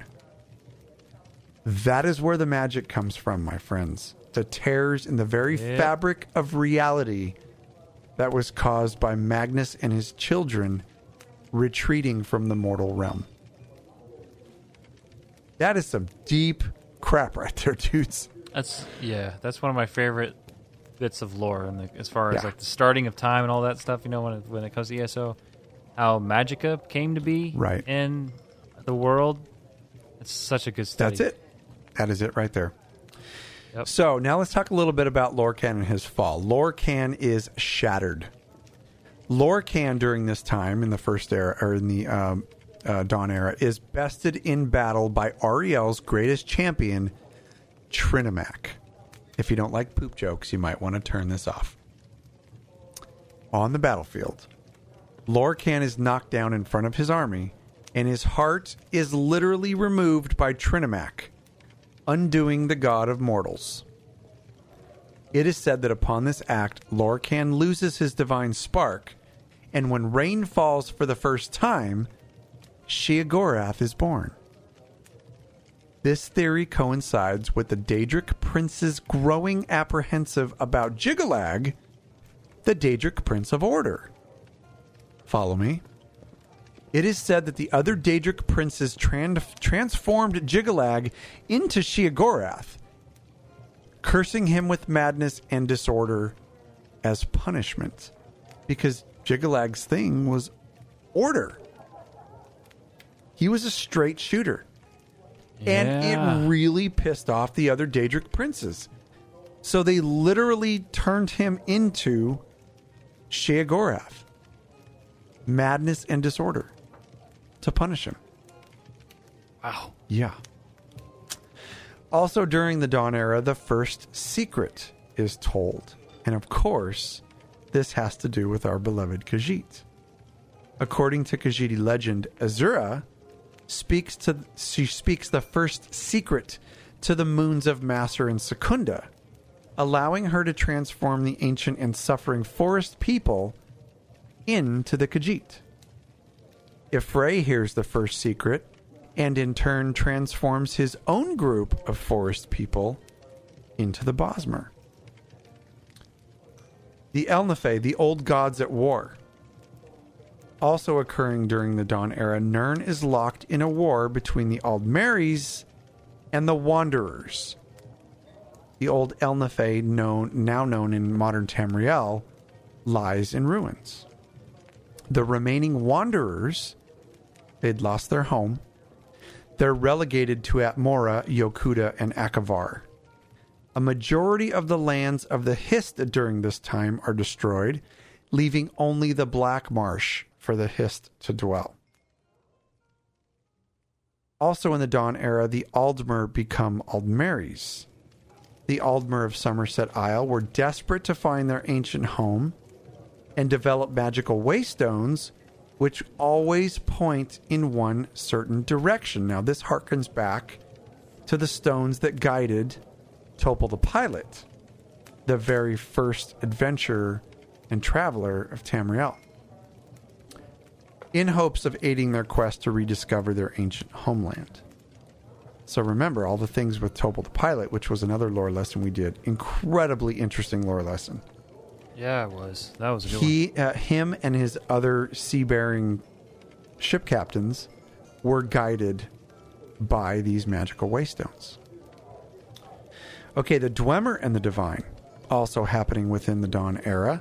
The Dwemer begin to study the ways of the ancient Ehlnofey, specifically the process of becoming the profane. I couldn't find any more on that. I was like, what the hell does that mean? Also, within the, the uh, Dawn era, the Direnni Towers created. So, when Magnus the architect departed Mundus, after he was done creating it, or at least being the architect for its creation, the world began to become more real and less conceptual. This is when races actually became mortal. The Et'Ada, which were known as the individual gods of Tamriel, built a great tower in which to meet to discuss the future of Mundus and also the fate of Lorkhan. It is here that the physical, temporal, spiritual, and magical elements of Nirn are set in place. Now, the Direnni Tower will, uh, will also become, you know, known by many, many other names over the history, but it originated as the Direnni Tower. This made the development of mortals follow slow, comprehensible paths, which includes death. This speaks to the differentiation of the people of Tamriel. Mer are now born into different subraces. The Dwemer, also known as the Deep Ones, the Chimer, the Changed Ones, the Bosmer, the Green or Forest Ones, the Altmer, the Elder or High Ones. This fracturing that took place at the Direnni Tower of the Aldmer racial lines is also known as the Sundering of Aldmeris. Some remaining Ehlnofey will become beast races and humans in Nirn. So, the races of Nord, the races of Breton, and then the beast races, which are the Orcs, the Khajiit, and what else did I miss? And the um, Argonians. Um, okay, so all uh, other Ehlnofey sacrifice themselves into other forms and stay to attempt to salvage Mundus. Oh, wow. Yeah. I'm just gonna say this. Summarize that lore lesson. Quote chat member Miss Von Jamestein says this makes Greek mythology look basic AF. It truly does. End quote. And I'm, I'm not going to lie to you. It took me about three days to put this together. This is the this is the Cliff's Notes of the Dawn era. Oh it's Oh my gosh. incredibly deep, my friends, but that was a majority of it for you. You know what's funny is um, I studied uh, some of that um, with the Tales of Tamriel book. And, I mean, I read through, I read through it pretty extensively, but even those books cover a portion of what we just went over. Like this was so much more expansive than those than those books. And it's about time we've covered it.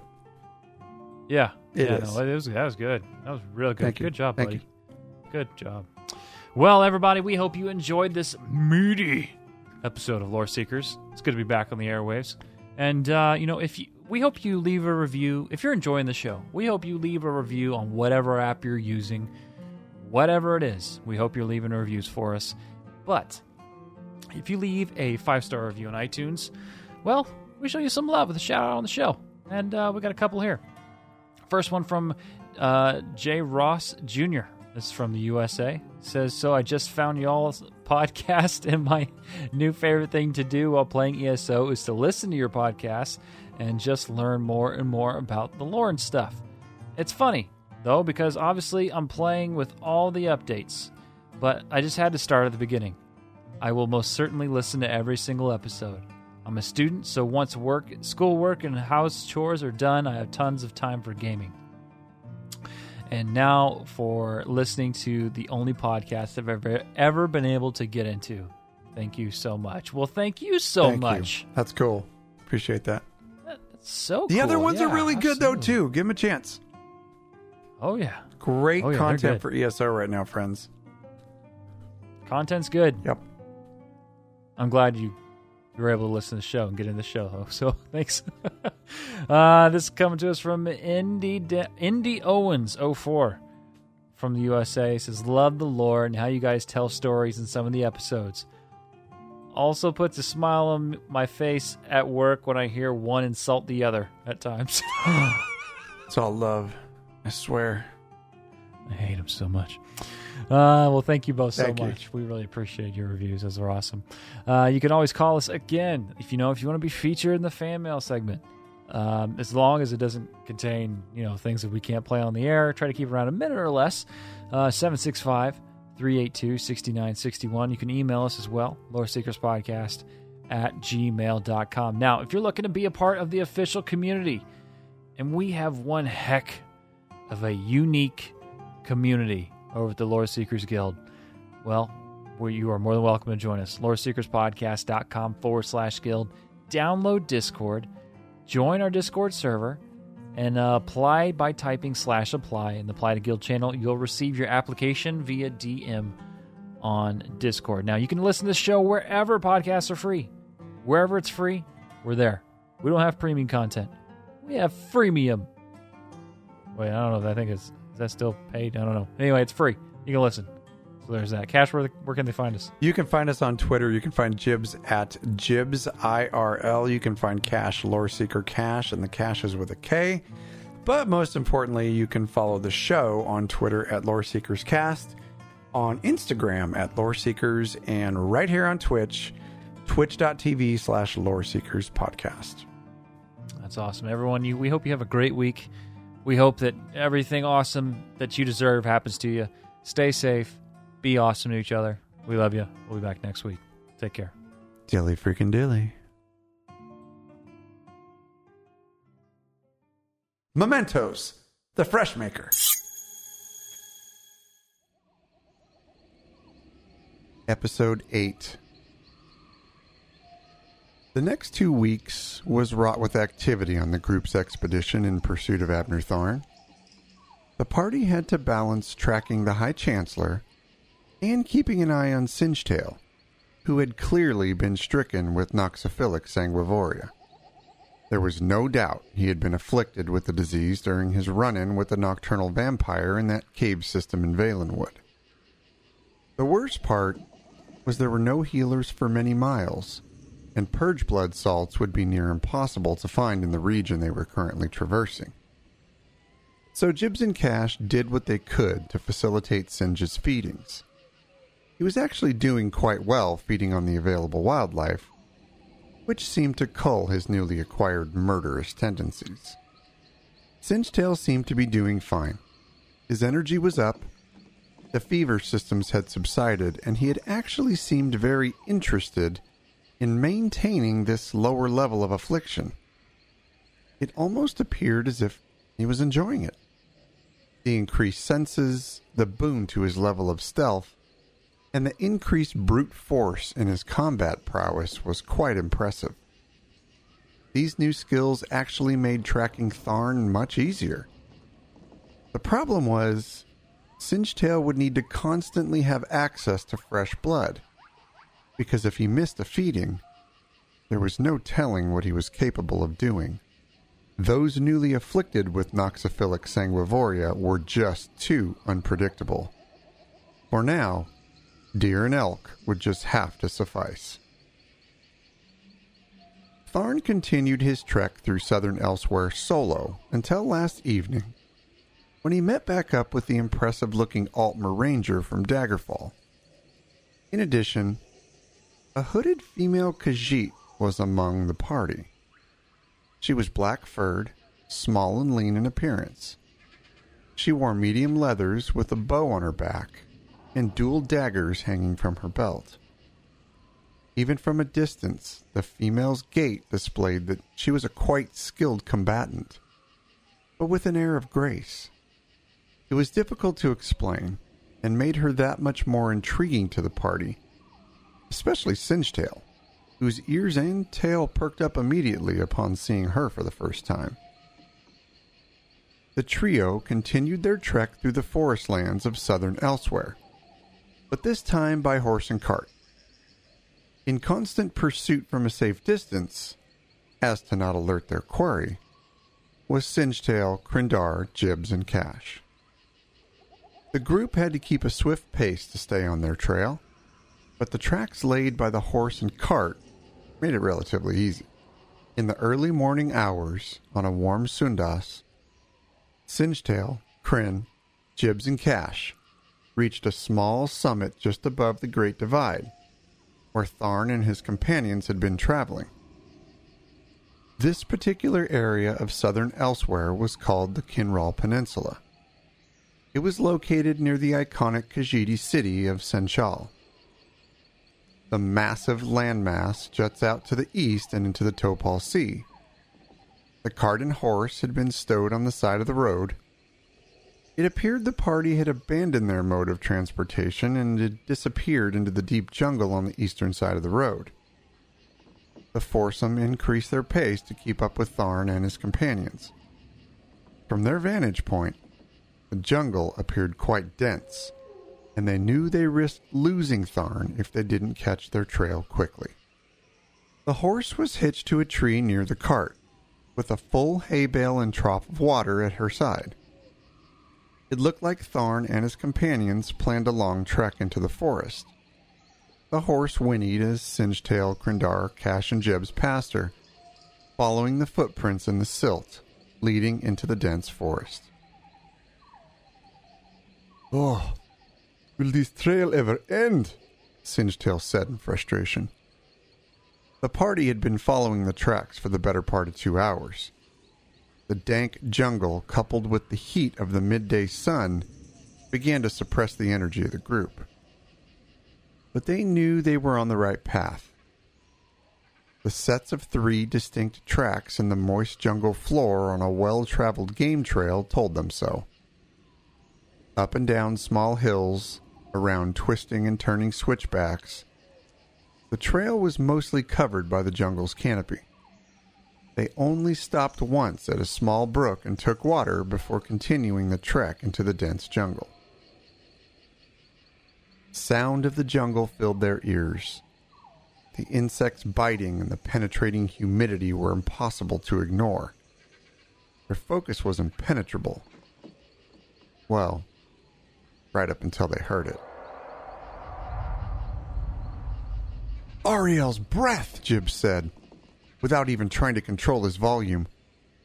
What was that? Cash followed as he looked at his companions with fright. Singetail was the first to move. He sprinted into the jungle, motioning for his friends to follow. Beams of light penetrating the jungle's canopy flashed like strobe lights as the party tried to keep up with Singe's blinding speed. He was pulling away from the party, but they kept on his trail as he deftly moved under low branches and overtop moss laden deadfall on the jungle floor. Ahead, the shadows of the jungle gave way to light. Clearing. Singetail stopped in his tracks, showering damp soil for several feet in front of him. He stood there dumbfounded, staring at a massive ancient structure just a couple hundred yards away. The rest of his companions caught up and froze the second they too saw the sight before them. The ruins were set into the face of a cliff overgrown by moss, trees, and foliage. A long, ornately designed stone bridge spanned a small hidden lake leading to the entrance of the ruin. A massive stone door with the depiction of some sort of winged demon appeared to lead into the ruin. The companions were speechless. For several moments, they stood surveying the ancient ruin. Jibs? Could this possibly be? Cash uttered in a low tone. I don't know, Cash, Jibs answered. Could be what? Krendar questioned, looking at both Jibs and Cash. The Halls of Colossus, Singetail lamented in a low, emotionless tone. What? Krindar said, horrified, as an even more horrifying sight appeared. Over the edge of a cliffside, a massive dragon appeared to be ascending into the sky, its enormous wings flapping slowly but effectively as it climbed in altitude. Behind it, several dragons of varying size took flight, each one letting out an ear piercing roar as they climbed into the skies over Elsweyr. Frozen in time, the companions stood, mouths agape as they watched the ancient dragons fly over their heads. They stood as still as a field mouse with a hawk flying overhead, but didn't have time to find concealment. The sight of the dragons was so rare and out of place, it was as if for a short moment they couldn't process a rational thought. There they watched. The group was completely in the open, but the dragons didn't attack. Even though several of the escaping beasts definitely spotted the foursome, the dragons ignored them and continued to ascend into the morning sky. At that moment, however, the terrifying yet serene moment was broken with the sound of a frantic voice. The four companions couldn't quite make out what was being said, but they saw three figures running toward them at a clip. A warrior clad in ornate leathers, a dark furred Khajiit, and an old man in gaudy robes sprinted the span of the bridge and headed directly to them. Run! The old man yelled, just as a large red scaled dragon appeared on the ridgeline. The group needed no more explanation at the sight of the beast. They fell in behind the old man and his two followers and darted into the forest.